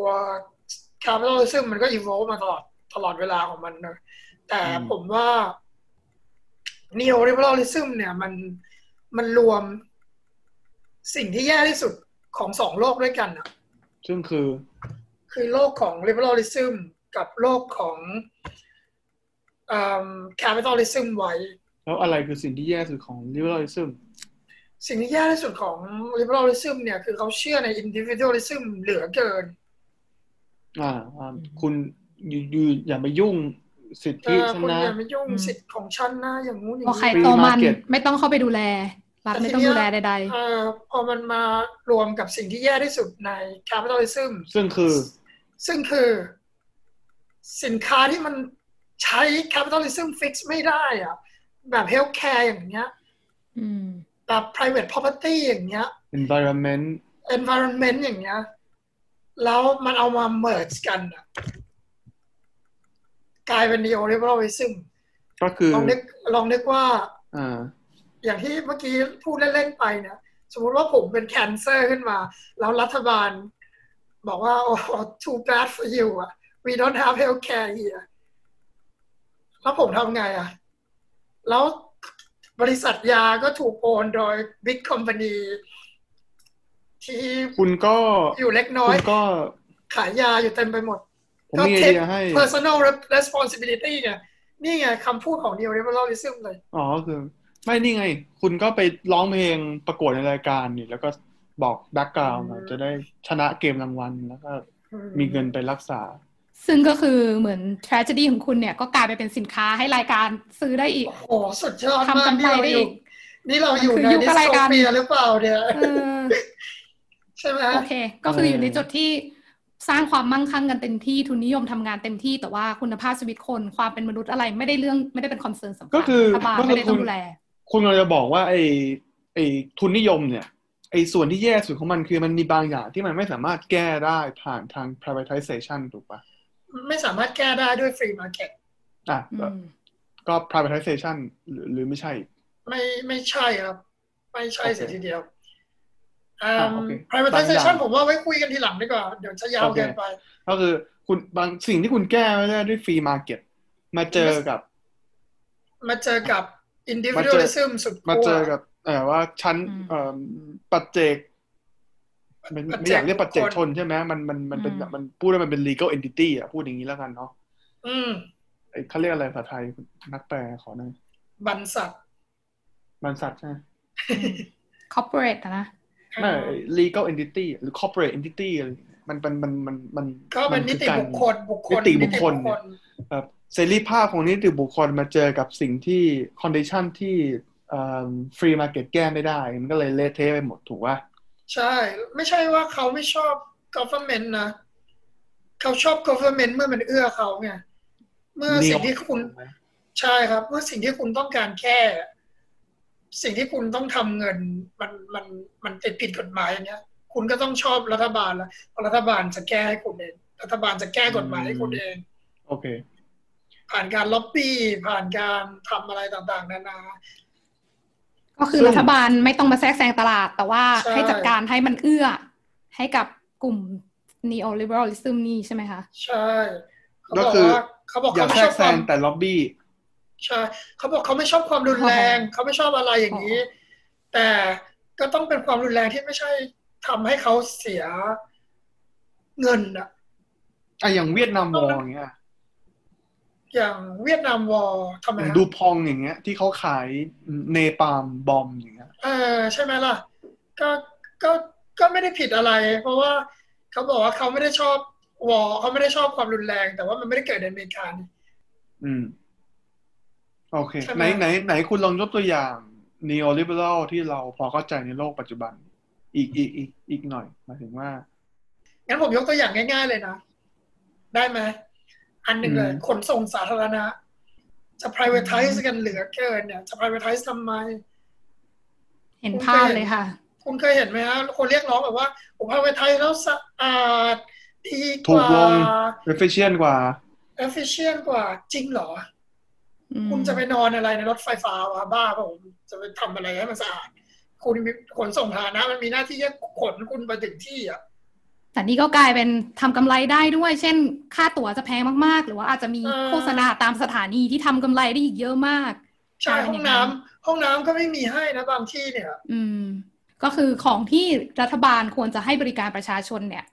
มันกลับกลายเป็นว่าเอกชนเข้ามาทำซะ แล้วก็สร้างกำไรได้ด้วย ใช่ครับโหที่ dark กว่าคือ ผมเคยไปอยู่ในเนเธอร์แลนด์เอ่อ subway มันก็ไม่มีห้องน้ำเซ็งเหมือนกันก็ อืม ใช่เนอะมันซับเวก็ย์มันก็เป็นรัฐนะ มันก็แล้วแต่นี่ด้วยแหละ แล้วแต่อ่าขนบธรรมเนียมหรือว่าอะไรต่างๆมา แต่ว่าเราก็จะเห็นแบบว่าไม่มีบางที่เนี่ยจะไม่มีให้ผู้ป่วยทางพิการอะไรอย่างนี้นึกออกไหมแล้วก็อ่าก็คือหมายถึงว่าเงินสร้างไอ้กันไป สิ่งที่รัฐจะต้องมา enforce เรื่องสิทธิของกลุ่มคนที่เปราะบาง ก็อาจจะไม่ได้รับการดูแลหนักขนาดนั้นถูกไหมแล้วต้องไปฟ้องกันอย่างเงี้ยกว่าจะยอมทำอะไรเงี้ยแต่นี่มันจะแบบว่าอ๋อโอเคคนจี้แล้วแบบรัฐทำเลยอ่าแล้วแล้วอย่าง คือผมก็สงสัยว่า แล้วไอ้ neoliberal เนี่ยมันเป็น main practice ของ business activity ในโลกนี้หรือเปล่า ปัจจุบันเนี่ย ภาพผมพูดว่า บริษัทในอเมริกา บริษัทในยุโรป บริษัทในเอเอเชียตะวันออกแบบญี่ปุ่นเกาหลีอะไรก็ตาม ผมว่าใช่นะ คุณลองดูง่ายๆเลยเนี่ย Facebook Twitter ต่าง ๆ เนี่ยเขากล้าหือรือกับรัฐบาลอเมริกา เพราะว่ากฎหมายมันไม่เฮิร์ตเขาเนี่ยเออเขามี freedom of นู่น freedom of นี่อยู่เขาจะ label ทวีตทรัมป์ว่ามันอะไรนะ fake news หรือว่าแบบว่าไม่มี อะไรรองรับอะไรอย่างนี้ได้ไงนี่ออกไหม political ที่ Twitter มันทำอืม แล้วพอลองมองกลับมาที่ประเทศบางประเทศ Twitter ก็แบนได้ดื้อเลยนะถูกแบนเลยถูกไหมก็ถูกแบนได้ดื้อเลย Facebook ก็เอาออกไปดื้อเลยเหมือนกันนะหรือว่าให้ข้อมูลรัฐบาลไปดื้อเลย ไม่ใช่แค่นั้นนะ Microsoft เนี่ยก็แอบให้รัฐบาลเราอยู่ตลอดเวลาเหมือนกันนะแป๊บหนึ่งโอเค เอาใหม่พูดว่า Microsoft ก็แอบไอ้นี่ให้รัฐบาลก็แอบให้ข้อมูลรัฐบาลเราตามตาม request อะไรอย่างเงี้ย ก็มีให้อยู่นะอ่าถ้าเกิดว่างๆก็ลองเข้าไปเช็คไอ้พวกบริษัทพวกนี้ดูเขาจะมีอ่าพวก transparency report อยู่ว่าเขาถูกขอกี่ครั้ง เขาให้กี่ครั้ง แต่มันก็เป็นกฎหมายของรัฐบาลในแต่ละประเทศ ที่เขาต้อง comply ปะ ก็ใช่ฮะแต่ว่ามันก็หมายความว่าคุณก็ไม่ได้มีอุดมการณ์อะไรไงอ๋อใช่ก็คือคือคือเหมือนว่าคุณเลยบอกว่าอย่างทวิตเตอร์เนี่ยที่เขาสร้างขึ้นมาเพื่อเป็นเหมือน เหมือนสื่อที่คุณสามารถทำอะไรก็ได้ไม่ต้องเซ็นเซอร์ถูกไหมนั่นนี่คือ concept ของทวิตเตอร์ถูกปะใช่แล้วสุดท้ายแล้วคุณก็ต้อง comply กับกับกฎหมายของแต่ละประเทศที่ authoritarian คุณ government หรืออะไรก็ตามแบบคุณต้องยอมรับกฎหมายของประเทศที่คุณจะเข้าไปขยายธุรกิจ ใช่อะอีกอันหนึ่งดิสนีย์อย่างเงี้ย หรือว่าฮอลลีวูดโดยรวมเลยก็ตามเนี่ยทำหนัง คือแต่ก่อนเนี่ยทำหนังแล้วเอาไปขายในจีนตลาดมันใหญ่ใช่ไหมล่ะเขาก็จะแบบว่าโอ้ยอยากเซ็นเซอร์อะไรก็เอาเลยเรื่องของคุณเลยจีน เออใช่เดี๋ยวเดี๋ยวนี้ จีนเข้าไปอยู่ในกองถ่ายด้วยนะ ใช่ แล้วก็บังคับแล้วก็มีว่าห้าสองเวอร์ชั่นเลย มีสองเวอร์ชั่นเลยคุณอยากทำอะไรก็ทำไป อีกเวอร์ชันหนึ่งเขาทำแล้วก็เอาไปขายในจีนเนี่ยเขาก็จะมีผู้กำกับจีนมาคอยกำกับเองอีก มีนักแสดงจีนต้องเข้ามามีส่วนด้วย แม้ว่าใช่เนื้อหาอะไรนั้นมันไม่ได้จะ add อะไรกับพล็อตเท่าไหร่ก็ตามอืมมีเรื่องของการห้ามพูดเรื่อง LGBT ใช่ไหมมีห้ามพูดเรื่องอะไรก็ตามที่นำไปสู่เรื่องของ sensitive ก็คือถึงกับยอมเปลี่ยนเมสเซจของสื่อของตัวเอง เพื่อที่จะได้ไปทำกำไรได้ในตลาดใหญ่อย่างจีนโหตลาดมันใหญ่กว่าประเทศอืมต้นแบบต้นต้นทางมันอีกอะดินึกออกปะอืมเป็นตลาดใหญ่มาคือมา NBA อย่างเงี้ยอะอืมเออแบบ NBA อย่างเงี้ยขู่จะแบนทีนึงคือ โอ้โหโหตลาดมันก็ใหญ่กว่าคนดูในอเมริกาเอ่อผู้ผู้ผิดเท่ากันใช่ไหมผมจะไม่ผิดอะคือผมผมผมผมเห็นว่าตัวใหเลญ่ขผมกก็ว่าว่ะใช่ไหมผมเห็นตัวเลขผมก็ตกใจเลยโอ้โหหมายโอหมายเคถึง คนการซื้อสินค้าเขาใหญ่กว่ากว่าอเมริกา ไม่แบบอืมชุกคนชมอะผมผมพูดถึงแค่ว่าคนชมนะคนคนที่ดูการถ่ายทอดอะ คือตัวเลขมันแบบว่า แบบเฮ้ยโอเค นี่คือแบบค่อนข้างเท่ากันเลยนะเนี่ย ก็เป็นสิ่งที่เราเห็นบ่อยเนาะในโลกทุกวันนี้ เอากำไรไว้ก่อน มีมีมีมีมีบางบริษัทไหมที่แบบว่าไปทำธุรกิจที่ เหมือนกับว่าดีลกับรัฐบาลที่อาจจะละเมิดสิทธิมนุษยชนแล้วเหมือนกับว่าพยายามเทิร์นบลายอายอะว่าแบบไม่รู้ไม่เห็นอะไรอย่างเงี้ยก็ตลอดเวลาว่าก็คงมีอือฮึใช่ไหมไนกี้ยุค90ก็มีสเวตช็อปนี่ที่เป็นเรื่องเลยใช่ไหม Apple ในจีน มันมีมันมีผมจำไม่ผิดอะ มันจะมีคองโก้ใช่ไหมที่มันจะมีเหมืองหนึ่งที่แบบมันเป็นแร่วัตถุดิบ ในการผลิตชิปคอมพิวเตอร์เราอืผมเคยผมเคยเล่าฟังเล่าหน่อยลาวอชิเชเขาพูดให้ฟังนะแบบ คือ ว่าไอ้ไอ้คุณที่คุณพูดเลยแหละว่า neoliberal เนี่ยคือคอมพานีที่บอกว่าอยู่ดูแลแบบชูเรื่องสิทธิความเท่าเทียมของพนักงาน LGBT ส่วนใหญ่เป็นคอมพานีในในยุโรปตะวันตกอะนะนึกนึกนึกออกใช่ไหมแบบคลีเช่เลยแต่ว่า ก็คือแบบเนี่ยฉันจะแบบ equality ของแบบ supply chain ต้อง clean ต้องอะไร whatever ที่แบบ equality ของพนักงานอะไรอย่างเงี้ย แต่แบบ อย่างอย่างประเทศถ้าจะไม่ผิดน่าจะคองโก้นั่นแหละก็คือเป็นประเทศที่มันจะมีเหมืองมีแร่ธาตุหนึ่งที่มันเป็นแร่ธาตุที่มันโคมีตันความจำเป็นกับอุปกรณ์ของชิปคอมพิวเตอร์เนี่ยแหละชื่อสุดท้ายแล้วมันโคตัน อืม ที่คุณต้องไปดีลกับ เราก็รู้ใช่ไหมว่า DRC Democratic Republic of Congo เนี่ยมันก็เป็นแบบเหมือน กึ่งกึ่ง fail state อะนึกนึกนึกออกไหมที่แบบมี government เนี่ยมี warlord อะไรที่มันจะต้องไปแบบ ถ้าคุณเป็นนักธุรกิจคุณนอกจากที่คุณจะต้องดีลกับ government คุณก็ต้องดีลกับ warlord คุณต้องอะไรอย่างนี้ที่สุดท้ายแล้วแบบอืมมันไม่มีจริงอะในเชิงที่ว่าแบบว่า supply คุณมันสะอาดอะนึกออกว่าใช่ก็เลยก็อาจจะเป็นเหตุอันนี้อันนี้อันนี้น่าเป็นตัวอย่าง neoliberal ไหมจริง ๆ ที่เราพูดมาทั้งหมดเนี่ยมันก็เป็นหมดนะ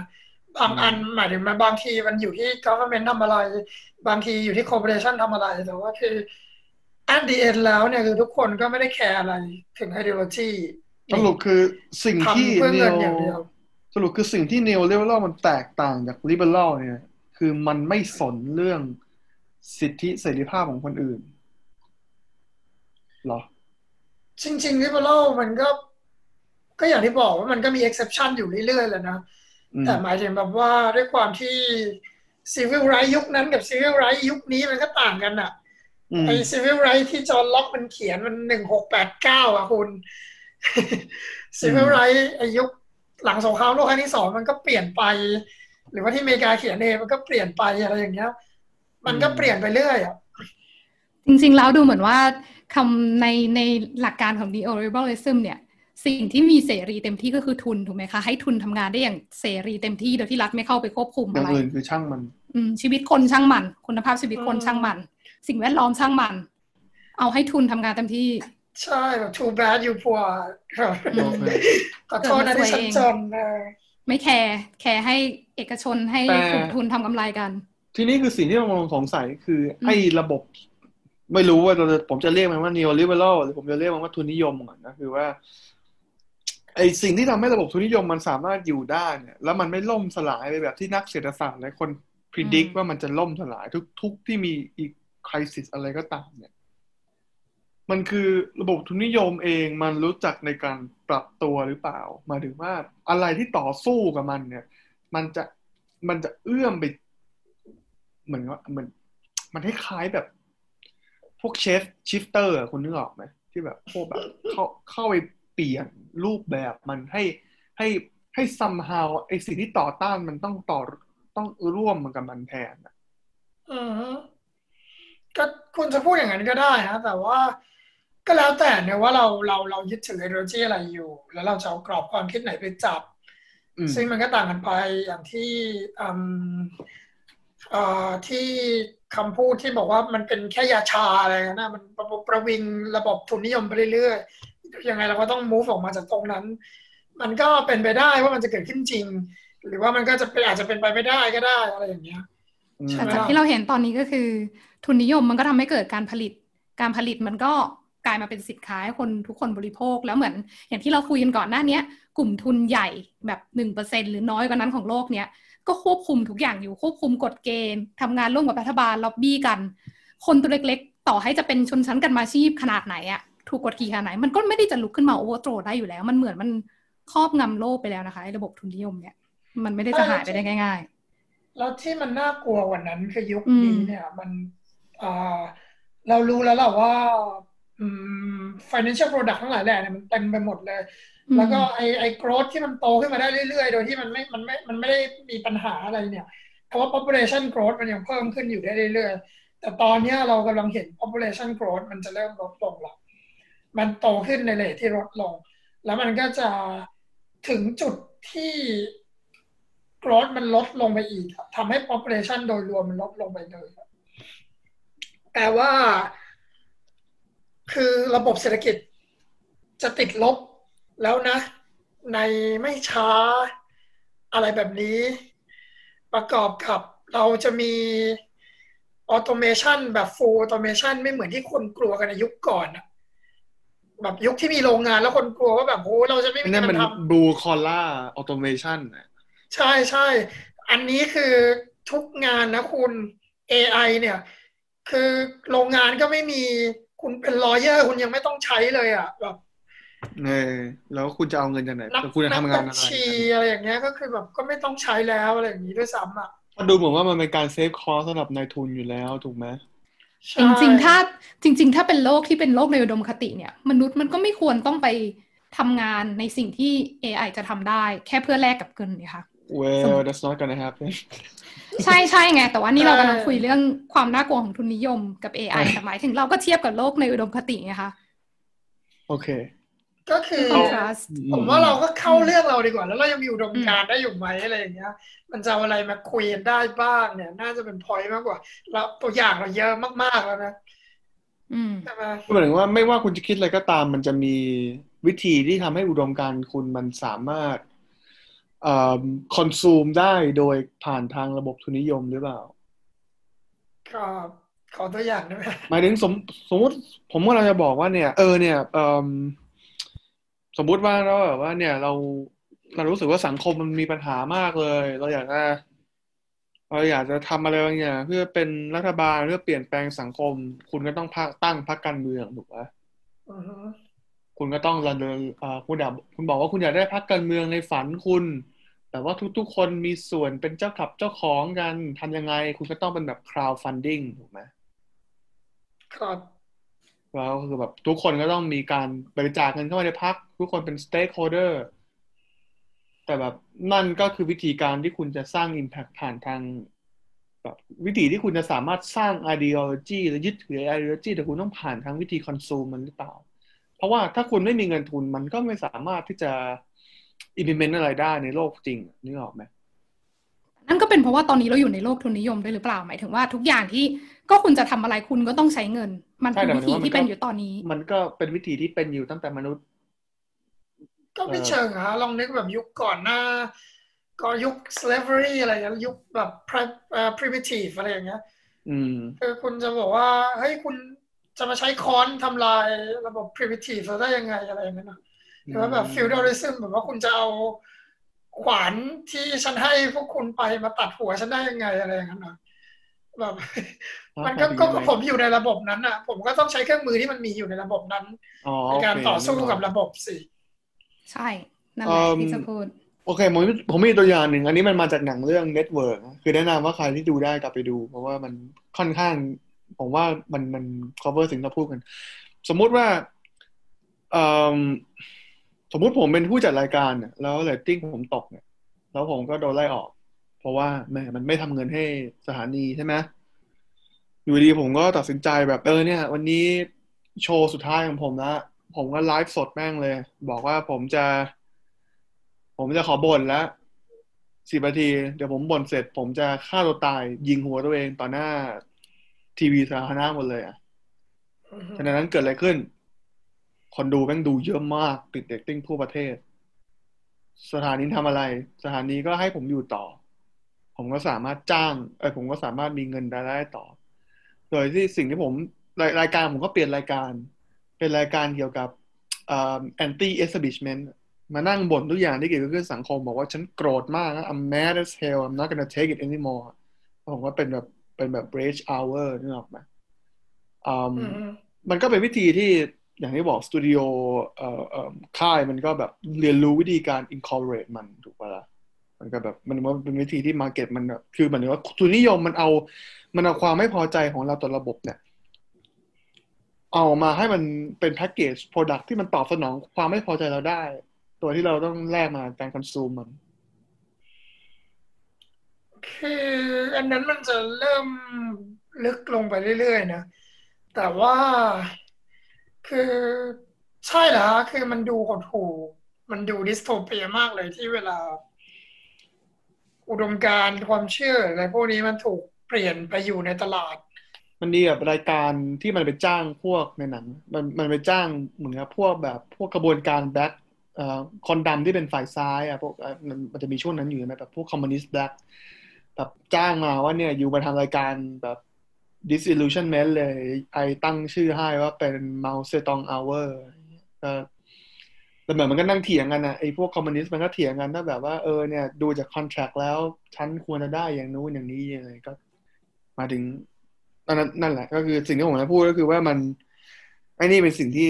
เรากำลังคุยกันอยู่หรือเปล่าว่าทำไมไอ้ระบบ neoliberal มันถึงยังอยู่ได้ แล้วเราก็ไม่เห็นมันล้มสักทีเลยเนี่ย จริง ๆ กรณีที่คุณลีโอยกตัวอย่างมาเนี่ย มันทำให้เห็นชัดเจนเลยนะคะ ว่าในระบบทุนนิยมที่เรากำลังอยู่ในตอนเนี้ยทุกอย่างขายได้จริง ๆ รวมทั้งอุดมการด้วย แต่มันไม่ได้มาตอบคำถามว่า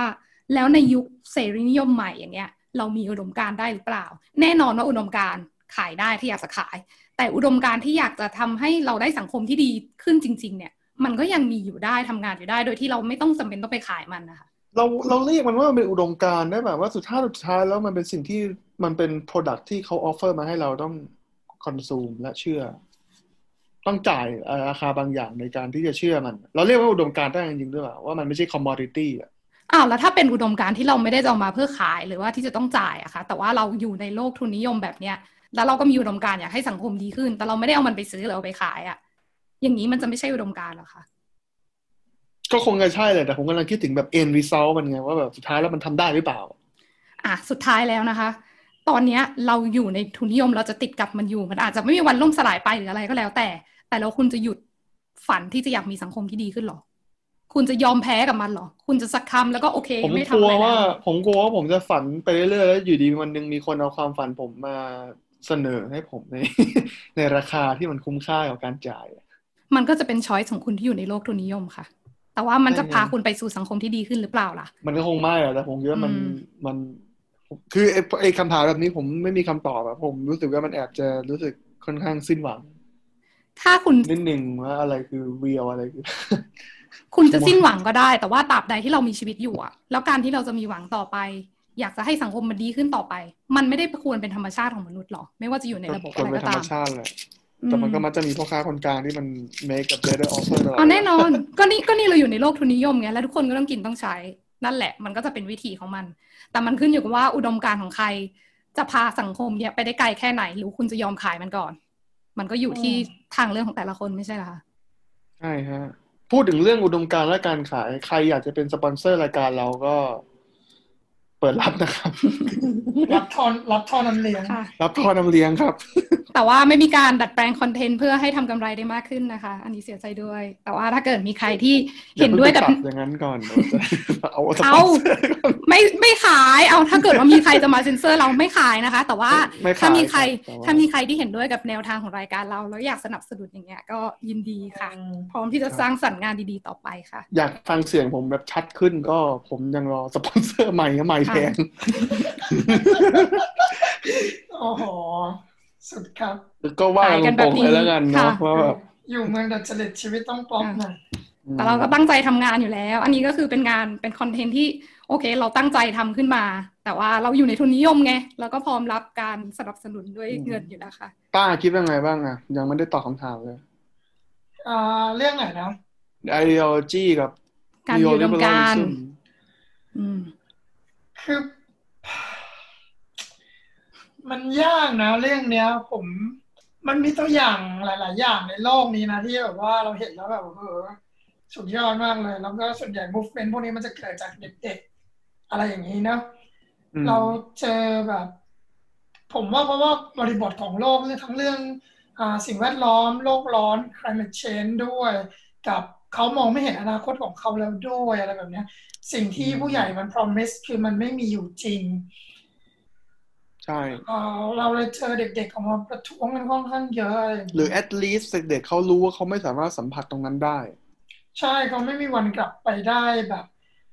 ที่พ่อแม่เรา experience ในยุค 60 70 อะไรเงี้ยคุณคุณลองนึกดูดิว่าแบบก่อนหน้า 2006 อะ พวกเราคิดกันว่าพวกเราจะอยู่สบายตอนแก่ ถูกไหมอือฮึ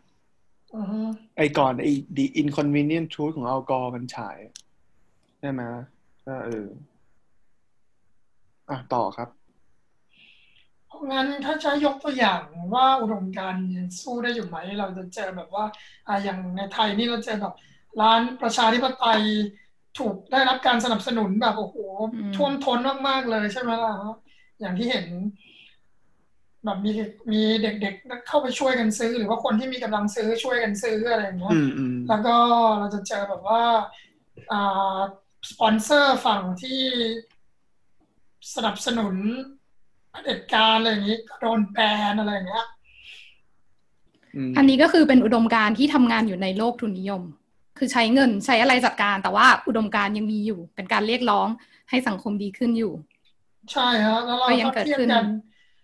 เทียบกันอย่างนี้ก็เราเหมือนอะไรนะ ไอเขาชื่ออะไรวะไอผู้บริหารของเจ้าของหนังสือพิมพ์ Apple ที่ฮ่องกงเนี้ยอืมถูกจับแล้วเขาจิโดมนมี่ไลจีนจิมมี่ไลครับอืมจิมมี่ไลเขาโดนจับใช่ไหมวันรุ่งขึ้นหุ้นเขาขึ้นเอาขึ้นเอาอืมคนไปเหมาหนังสือพิมพ์หมแห่ซื้ออะไรอืมอย่างเงี้ย อันนี้มันก็ถือว่าเป็นแบบอารยะขัดขืนอะไรอย่างงี้ใช่ไหมล่ะค่ะ อะผมมีตัวอย่างหนึ่ง อันนี้จากประสบการณ์ตรง คือถ้าคุณไปเนเธอร์แลนด์เนี่ย คุณจะเห็นว่าช็อกโกแลตที่มันเป็นช็อกโกแลตที่มันนิยมแล้วมันขายกันทุกร้านเลยเนี่ยนะ มันชื่อช็อกโกแลตว่า Chocolonely สักอย่างจำไม่ได้ แต่คือ มันก็สาเหตุว่าทำไมมันฮิตเนี่ย มันก็ต้องบอกก่อนว่า คุณรู้หรือเปล่าว่าช็อกโกแลตที่คุณกิน มันมาจาก West Africa เกือบทั้งหมดเลย อ่ารู้ฮะ Ivory Coast กับอะไรนะ คือมีสองประเทศที่กานานะที่อ่ากานาที่รวมกันก็คือเป็นเป็นแบบเป็นเก้าเป็นเหมือนเหมือนเหมือนยางพารากับซาวิสเอเชีย อ่าอารมณ์เหมือนกับว่าครองไปแล้วแบบเจ็ดสิบแปดสิบเปอร์เซ็นของโลกอะไรอย่างนั้นนะเก้าสิบฮะประถ้ามาณจำนั้ไม่นผิดนะนะอืมแล้วคือส่วนใหญ่เนี่ย ช็อกโกแลตที่เรากินกันเนี่ย ในแบรนด์ international แบรนด์ที่ซ้ำเลยนะ มันมักจะใช้ child labor ทอืมำมันมีแบบ shady between แบบ slavery แบบ slave labor อะไรอย่างเงี้ยนี่หรอกใช่ไหมก็คือแบบไอ้ modern practice ของการกินช็อกโกแลตเนี่ยมันคือแบบโห you แบบ you ไปทำให้เด็กใน West Africa นี่เขาแบบหมดอนาคตนะ แบบอะอะอาจจะเรียกว่าอ่าไปทำลายอนาคตเขาอะพูดพูดอย่างนี้แล้วกันใช่ไหมล่ะไอ้ช็อกโกแลตเนี้ยมันก็เลยบอกว่าเออเนี่ยฉัน position ตัวเองว่าถ้า you กิน Chocolonely เนี่ยนะ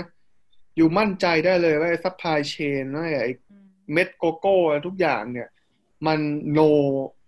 แบบ slave labor หมด no child labor no อะไรก็ตามที่แบบมันละเมิดสิทธิอืมคนมันก็เลยกินประกอบว่ามันก็อร่อยด้วยแหละ คือก็ยอมรับว่าผมมันอร่อยจริงอืมนะอร่อยกว่า Hershey เยอะ แต่ว่า คือแต่คือผมมันมันขายทุกที่เลยนะ แล้วมันแบบฮิตแล้วพวกคนมันกินนะคือแบบ Hershey มันไม่หาไม่เจอมันเจอในยี่ห้อเนี้ยแล้วผมก็เลยมานั่งคิดมาว่า โอเค คือคุณคุณคุณคุณซื้อช็อกโกแลตกินนั่นแหละถูกแบบมันคือ objective ในการกินใช่ไหมล่ะ มันมีความหวานมีพลังงานอะไรก็ตาม แต่ผมกำลังคิดว่าไอ้สิ่งที่สำคัญกว่าคือ คุณกำลังซื้อ moral responsibility หรือเปล่า as a consumer อืมก็พูดจะพูดอย่างนั้นก็ได้นะฮะแต่ผมว่า แต่ว่ามันก็เป็นการมันเป็นการไม่ไป endorse หรือไม่ไปสนับสนุนธุรกิจที่ ใช้ใช่ใช้แต่ labor อันอันเนี้ยเรากำลังพูดว่ามันเป็นมันมันเรียกว่าเป็น ideology ได้ไหมในในแต่อาจจะอาจจะอาจเราอาจจะไม่สามารถเรียกได้ว่านี่มันเป็น neoliberal ถูกไหมไม่ไม่รู้ว่าเรียกได้หรือเปล่าแต่ว่าแบบ สมมุติถ้าเชื่อว่ามันไม่ได้มีแบบไอ้ไอ้พวก slave labor อะไรอย่างเงี้ยคือเรียกว่า fight for the good cause อืมดีกว่าคุณอืมผมถามว่าแบบอ่าถ้าคุณรู้ว่าอ่าร้านร้านร้านเหล้าร้านอะไรอย่างเงี้ยที่ อ่า สมมติร้านกาแฟที่คุณไปนั่งกินทุกวันเจ้าของมันเป็นคน sexual harass เป็น sexual predator อืมอะไรอย่างเงี้ยคนจะคุไปณไหมจะไปอุดหนุนเขาเหรออะไรอย่างเงี้ยอืมจริง ๆ แล้วเนี่ยมันก็เป็นหลักเรื่องความยั่งยืนนะ คือทุกอย่างก็ควรไปด้วยกัน people planet profit คือธุรกิจที่ทำกำไรเนี่ย คุณก็ต้องไม่ทำลายสิ่งแวดล้อมด้วย แล้วคุณก็ต้องไม่ทำลายชุมชน หรือละเมิดสิทธิมนุษยชนด้วย จริง ๆ มันควรเป็นเรื่องปกติอยู่แล้ว แต่ในโลกแห่งความเป็นจริงในปัจจุบันเนี่ยที่เรายังไปไม่ถึงจุดนั้นเนี่ย มันยังมีธุรกิจมากมายที่มีการละเมิด หรือมีการทำลายสิ่งแวดล้อมอะไรพวกนี้อยู่อะมนุษย์ที่มีจิตสำนึกคนที่มีจิตสำนึกผู้บริโภคที่มีจิตสำนึกและความตระหนักรู้ ก็ไม่ควรที่จะไป endorse หรือไม่ควรจะไปสนับสนุนมัน มันก็ฟังดูเป็นธรรมชาติดีอยู่แล้วนี่ค่ะ เข้าใจอืมผมก็ทีนี้จะยกตัวอย่างกลับมาที่เราเคยคุยกันใช่ไหมอืมสมมุติว่าคุณดองเป็นเจ้าของธุรกิจผลิตชิปคอมพิวเตอร์อืมเนี่ยแล้วมันดันมีแค่ในคองโก้เนี่ยทำไงทำไง ปัญหาของการที่ไปที่ต้องปัญหาของการที่ไปใช้ทรัพยากรจากคองโก เพราะว่าเขาเป็น failed state เหรอคะเพราะว่าไปไม่ไม่หมายถึงว่าเขาเขาเป็นประเทศเดียวที่มันมีอ่าฮะมีไอ้แร่นี้ แต่ว่า condition ของคองโกเองมัน คือมันมันอาจจะเรียกว่า failed state็ได้มั้งไม่รู้แต่ว่าหมายถึงว่าคุณเข้าไปแล้วคุณไม่ได้ดีลกับ government แน่นอนอะคุณต้องไปดีลกับแบบอ่าวอลลอดแบบอะไรอย่างเงี้ยแบบทำยังไงในในชีวิตความเป็นจริงนึกออกไหมแบบเราจะ เราจะ forgo business เราไหมหรือเราจะไปทำยังไงเพราะผมก็รู้สึกว่าไอ้โลกความเป็นจริงนี่แบบผมคิดไม่ออกจริงๆเหมือนกันอะถ้าเป็นถ้าถามดอมเนี่ย ideally ดอมก็ไม่ไปทำ business ตั้งแต่แรกแต่ดอมก็จะไปเปลี่ยนระบบในคองโกค่ะงั้นเราจะทำผิดคนอืมคิดป้าคิดยังไงกับคำถามคือหมายถึงเข้าใจที่ผมพูดไหมคือหมายถึงว่าไอ้มันเป็น condition ที่มันบีบบังคับว่าแบบ คือมันไม่มีที่อื่นในโลกอะอืมนั่นสิ ผมว่าเรา ในฐานะที่เราอยู่อย่างเงี้ยถ้าเกิดเรามีตัวเลือกอื่น เราควรจะต้องสนับสนุนตัวเลือกอื่นอืมใช่สนับสนุนตัวเลือกที่ดีกว่า สมมุติถ้าเราบอกว่าเราจะเสียเงินซื้อ ถุงพลาสติก เราต้องซื้อถุงที่มันโอเคอะคุณรีไซเคิลได้อะอืม ดังนั้นถ้าถ้าให้ดอมตอบคำถามที่นะ จากจากที่จากมุมมองของต้าเลยเนี่ย ก็คือดอมก็จะไปพัฒนาธุรกิจคอมพิวเตอร์ที่จะต้องที่ไม่จำเป็นต้องใช้ชิปจากตรงเนี้ย ไป in ไป innovate อย่างนั้นดีกว่าเนาะไปสร้างทางเลือกใหม่ที่ดีกว่า ถ้าตอนนี้มันยังไม่มีอยู่ อืม น่าสนใจเหมือนกันไหนๆอยู่ในอุตสาหกรรมที่ free market แก้มันค่ะใช่ไหมอืม R&D เข้าไปอืมนั่นแหละถึงจะยั่งยืนจริงโอเคโอเคฮะเราก็คุยกันมา ชั่วโมงครึ่งแล้วนะอืมๆรู้สึกว่าอืมน่าเหมือนกันชั่วโมงครึ่งเลยเหรอ มั้งไม่รู้นี่มันก็มันเป็นเรื่องเกินชั่วโมงแน่นอนมันเป็นแหละเรื่องใหญ่นะ นี่เราคุยเรื่องวิถีทางของโลกเลยนะตั้งแต่อดีตไล่มาจนถึงปัจจุบันแล้วก็ในอนาคตมันจะเป็นยังไงต่อไปได้บ้าง ยังไม่รู้นะครับว่าอยากฟังอยากฟังอยากฟังไอเดียลี่ของทั้งสองคนนะคะ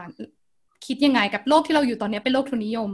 อุดมการณ์ก็ทำงานของมันอยู่ แต่ทุกคนอยู่ใต้ทุนนิยมหมดแล้วทั้งสองคนน่ะ มองโลกในอุดมคติที่จะไปข้างหน้าไว้เป็นยังไงบ้าง โลกของผมเหรอก็ อยากมีโลกที่ ก็อย่างที่บอกครับ อะไรก็ตามที่ไม่ทำร้ายสิ่งแวดล้อม ไม่ละเมิดสิทธิมนุษยชนใครก็ตาม ไม่เอารัดเอาเปรียบเอ่อผู้แข่งขันในตลาดอืมเนาะอะไรที่มันมีความเสรีของการทำธุรกิจ ถ้ามันเรียกได้ว่าเป็น free market ที่แท้จริง แต่ก็เราก็เป็นคนช่างฝันน่ะ ก็ยังอยากได้ใหม่ๆอยู่โอเค ยังคงขอสปอนเซอร์ค่ะ ยังขอสปอนเซอร์หนูอยากได้ใหม่ๆจริง อ่าแล้วแล้วต้าล่ะคะถ้ามองโลกในแง่ร้ายอะ คือไม่ไม่คิดว่าเราจะแก้อะไรพวกนี้ได้ง่าย ๆ เลยอะอืมเพราะว่าอย่างที่เราคุยกันไปเนาะว่าเวลมัน concentrate อืมวิธีวิธีแก้เนี่ยมันผมนึกไม่ออกจริงๆเลยคิดจะแบบ the top of my head แล้วผม มองไงก็มองไม่ออกว่ามันจะต้องแก้ยังไง ถึงจะมันนึกวิแก้ธีได้แก้ไม่ออกมันก็นึกยูโทเปียไม่ออกใช่พอนึกวิธีแก้ไม่ออกแล้วเราก็มองยูโทเปียไม่ออก แต่ก็มีความหวังอืมว่า movement ของเด็กต่างๆ ทั้งโลกเนี้ยมันน่าจะไปกระตุ้นให้พวกผู้ใหญ่ทั้งหลายแหล่เนี่ยแบบยอมกีฟับอำนาจกันบ้างเนอะไม่ไม่งั้นก็คือ ก็พวกเราต้องซัเด็ฟกเฟอร์เขาเด็กเขาไม่มีอนาคตอยู่แล้วอะอืมหมายถึงแบบ literally เลยอะ ไม่รู้ว่าจะอยู่ได้อีกถึงห้าสิบปีหรือเปล่าอะเออใช่ เพราะว่าแบบ เดี๋ยวโลกร้อน Climate มา change ปลูกอาหารไม่ขึ้นอืมมันไม่ใช่แค่ว่าแบบว่าแบบไอ้ลมน้ำพัดอืมไอ้น้ำท่วมลมพัดอะไรทรัพยากรนึออไหมว่า ปลูกอาหารไม่ขึ้นอืมทำไงต่อแบบอ้าวมาละคลาสคอนฟ lict มาแล้วนึกออกใช่ไหมไม่ใช่แค่นั้นด้วยนะมันจะหมายความว่าประเทศอ่าประเทศแบบอย่างเราเราๆอย่างเงี้ยอาจจะโดนยึดได้เหรอ ไม่ใช่โดนยึดได้ ประเทศที่อยู่รอบเส้นสูงสุด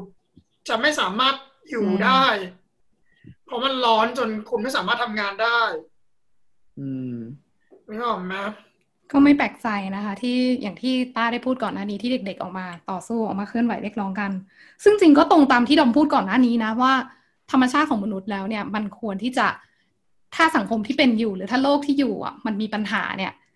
มันก็ต้องอยากทำให้ดีขึ้น คุณก็ต้องอยากจะเรียกร้อง อยากจะผลักดัน อยากจะแก้ไขให้มันดีขึ้น อะไรที่เป็นปัญหาก็ต้องแก้ไป คุณต้องอยากจะ achieve สังคมมนุษย์ที่มันผาสุกและอยู่ร่วมกันอย่างยั่งยืนให้ได้อะอันเนี้ยคือดอมว่ามันเป็นควรจะเป็นธรรมชาติเลย ผมมี observation หนึ่งเรื่องโลกร้อนเนี่ย คือถ้าปัญหาไหนที่ประเทศโลกที่หนึ่งมันแก้ไม่ได้ณตอนเนี้ย ไม่น่าจะได้ นี่หรอกไหมเรื่องไอ้ความไม่เท่าเทียม เรื่องไอ้ความเหลื่อมล้ำอะไรเงี้ยมันก็ว่าเลยสิทธิหรือว่าสงครามอะไรก็ตาม pollution เนี่ย มันเหมือนกับว่าประเทศโลกที่หนึ่งมันแก้ได้นะยุคในยุคนี้นี่หรอกไหมแบบคุณไปเดินในยุโรปคุณรู้สึกว่าเอ้ยอากาศบริสุทธิ์คนดูแฮปปี้ คุณภาพชีวิตดี life เขา expectancy แก้ยาวได้ด้วย neoliberalism นะคุณเออเนี่ยดิแต่อย่างเรื่องโลกร้อนเนี่ยผมยังไม่เห็นว่าประเทศไหนจะแก้ได้เลยนะ แต่ก็ยังไม่เห็นได้แก้กันจริงจังสำหรับดอมแล้วถ้าไม่ร่วมมือกันทั้งโลกจนั่นริไงงๆเนี่ยผมผมก็เลยรู้สึกว่ามันก็อาจจะเป็นที่พูดเรื่อง neoliberal นี่มันก็เป็นอุปสรรคจริงๆอะเนาะแต่ผมอยากอยากอยากฟังที่ต้าพูดเมื่อกี้ว่ามันทำไมมันถึงแก้ได้ด้วย neoliberalism ไม่ใช่มันแก้ได้ด้วย neoliberalism อะ เขาแก้แบบเอาเอาขอไปทีอะฮะคุณ ยังไงแต่ว่า ให้มันพอรอดก็ไปถ้าเออคือมันไม่ได้แก้อะไรเลย เขาแค่เอามันไปผลิตในจีนอะเอามันไปผลิตในเซาท์อีสเอเชียคุณรักษาสิ่งแวดล้อมอืมคุณยังไง โดยการที่คุณโยกไปผลิตที่อื่นอืมไม่ได้หมายความว่าสิ่งแวดล้อมมันจะหายไปนี่โอเคครับก็คือแบบแม่งไปหนักกว่าเดิมที่จีนอืมใช่มี re report ตัวหนึ่งเป็น report เรื่องน้ำอ่า เรื่องให้ตายอะลืมชื่อไปแล้วคือเขาเขาเหมือนกับเป็นการนับน้ำโดยรวมนะประเทศไหนอืมมีน้ำเยอะประเทศไหนมีน้ำน้อยแล้วประเทศไหนส่งออกน้ำเยอะ ประเทศไหนส่งออกน้ำน้อย เพราะงั้นเพราะว่าอ๋อนึกออกแล้ว water footprint อืมคุณลองนึกดูสิว่าเอ่อแบบสมมติถ้าคุณอาบน้ำอย่างเงี้ย คุณใช้น้ำเยอะขนาดไหน คุณกินน้ำคุณใช้น้ำเยอะขนาดไหน แล้วคุณลองนึกถึงคุณคุณกินข้าวเนี่ย อาหารคุณเนี่ยใช้น้ำเยอะขนาดไหน อะอืม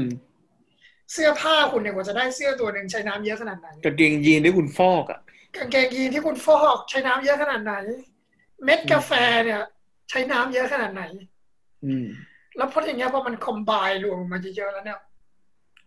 ประเทศที่มีน้ำน้อยกับประเทศที่มีน้ำเยอะ มันก็ต้องใช้น้ำไม่เท่ากันอยู่แล้วถูกไหมครับ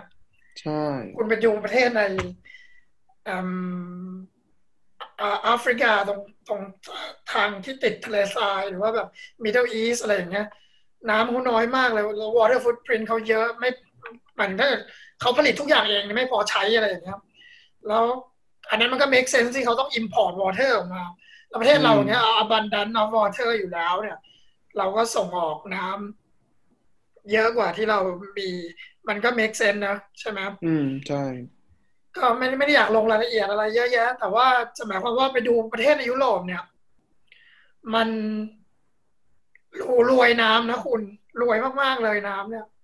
แต่มันก็ยัง import อยู่ได้อะเพราะว่า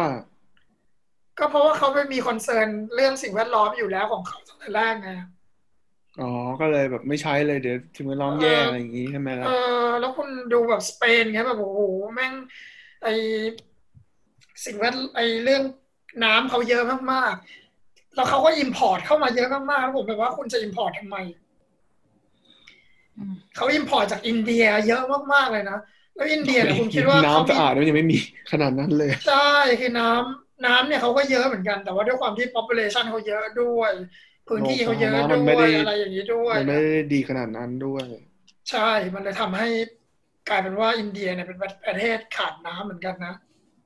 อืม ขาดน้ำที่ขาดน้ำที่บริโภคได้พูดงี้แล้วกันใช่ไหมอืมหรือเปล่าหรือว่าขาดน้ำกับขาดน้ำเลยขาดมันมันมีน้ำหลายแบบอีกที่อยากคุยไว้คุยเรื่องนะโอเคเก็บผ้ากันแต่จริงๆอะได้ทำให้เห็นเลยนะว่า ถ้าจะถ้าจะแก้ปัญหา climate change จริง ๆ เนี่ยมันไม่ใช่แค่ว่าเออรักษาประเทศตัวเองแล้วปล่อยประเทศอื่นมันเน่าไปสุดท้ายมันก็ต้องเป็น global collaboration คือก็ต้องร่วมมือกันทั้งโลก ไม่งั้นก็แก้ไม่ได้ก็เหมือนทุกอย่างอะสังคมมนุษย์ก็เหมือนกันแล้ว เราอยู่ในยุคอะไรเราอยู่ในยุคที่มันเป็น deglobalization แล้วเราจะลบกันเองอะค่ะแต่นั่นแหละสุดท้ายแล้วมันก็มันก็หยุดหวังไม่ได้อะในเมื่อคุณเกิดมาเป็นมนุษย์แล้วคุณมีชีวิตแล้ว คุณก็ต้องอยากได้สังคมที่ดีขึ้นต่อไป แล้วต่อให้ตอนเนี้ย เราจะอยู่ในเราจะอยู่ใต้ทุนนิยมกันทุกคนเลยเนี่ย แต่ว่าแล้วเราเปลี่ยนแปลงมันยังไงได้บ้าง ถ้าเกิดบางคนเขาจะบอกว่าโอ๊ยทุนนิยมมันเลวโอเวอร์โทรมันอย่างเงี้ย มัน อันนั้นมันก็เกิดขึ้นไม่ได้ทันทีถูกป่ะเพราะว่าอยู่ดีๆ มันไม่ใช่เราจะลุกขึ้นมาล้มล้างระบอบนี้ไปได้เลย แต่สิ่งที่เราควรทำเนี่ย ก็คือดูว่าแล้วมันมีปัญหาอะไรอยู่ ระบอบทุนนิยมที่เป็นอยู่ตอนนี้มันมีปัญหาอะไรบ้าง เราจะแก้ปัญหาเหล่านั้นยังไง มีการผูกขาดเหรอ เราใช้กฎหมายป้องกันการผูกขาดได้ไหมมีคุณภาพชีวิตคนแย่ เรามีทางทำรัฐสวัสดิการได้หรือเปล่า อย่างเงี้ยมันควรจะมาแก้ปัญหาไปเรื่อยๆ มากกว่าอืมสังคมมนุษย์โอเคอันเนี้ยสำหรับดอมนะคะ มันคือสังคมมนุษย์ที่เป็นอุดมคติ ซึ่งไม่ได้หมายความว่า perfect แล้ว แต่หมายถึงสังคมมนุษย์ที่ไม่หยุดที่จะก้าวไปข้างหน้าเรื่อยๆมากกว่าค่ะ ผมกลับไปนึกถึงตอนหนึ่งใน Rick and Morty อะค่ะที่ที่มันที่มันฆ่าทั้งหมู่บ้านตอน The Purge อะอืมอืมใช่ไหมอะจำจำได้ได้ไหมจำได้แล้วที่มันถามว่าใครใครจะใครจะทำอาหารให้ฉันอ๋อตอนสุดท้าย แล้วพูดว่าอะไรใช่ไหมว่าใครใครจะทำอาหารให้ฉันแล้วใครจะจ่ายใครจะแล้วใครจะจ่ายค่าที่ให้ฉันอืมใคร จะดูลูกฉันล่ะตอนฉันทำอาหาร เดี๋ยวฉันเฝ้าอาหารให้แบบอืม that's not the real ฉันสุดท้ายแล้วอะมันไม่ใช่อยู่ดีๆแบบ มันไม่ใช่อยู่ดีล้มล้างระบอบเดิม เพื่อที่จะสร้างระบอบใหม่ขึ้นมาจากจากส r a t c h อะแต่ว่ามันคือเราจะทำให้ระบอบที่เป็นอยู่ตอนนี้มัน morph หรือมัน evolve ไปยังไงได้บ้าง มันพัฒนาต่อไปยังไงได้บ้างมากกว่า ไม่ใช่อยู่ดี overthrow ไปเลย ครับ โอเค ก็เอาเป็นว่าผมจะจบจบรายการด้วยสปีชโอ้โหดอมแล้วกันนะฮะเป็นเกียรติค่ะ เพราะว่าก็นี่ก็โอ้โห ชั่วโมงสี่ห้าเอาเป็นว่าบายบายบอกว่าจบชั่วโมงครึ่งเพิ่มอีกสิบห้านาทีเอาเป็นว่าขอบคุณผู้ฟังมากนะครับ ที่ที่ที่นั่งฟังกับเรา นั่งฟังเราเพลินมาสามคน ก็เอ่อไว้ไว้พบกันตอนหน้านะครับ กับรายการ Cafe Theories เดี๋ยวแล้วเอ่อจะตอนหน้าจะเกี่ยวอะไร เดี๋ยวเราจะบอกกันในโพสต์นะครับ ก็ฟีดแบ็อะไรก็ส่งเข้ามาได้นะครับ ใครอยากจะเป็นพ่อน้ำเลี้ยงรายการเราก็ เป็นได้นะครับ ขอบคุณมากนะครับ ก็สวัสดีครับท่านผู้ฟังแล้วขอบคุณมากสำหรับตอนนี้นะครับ สวัสดีครับ สวัสดีค่ะสวัสดีครับ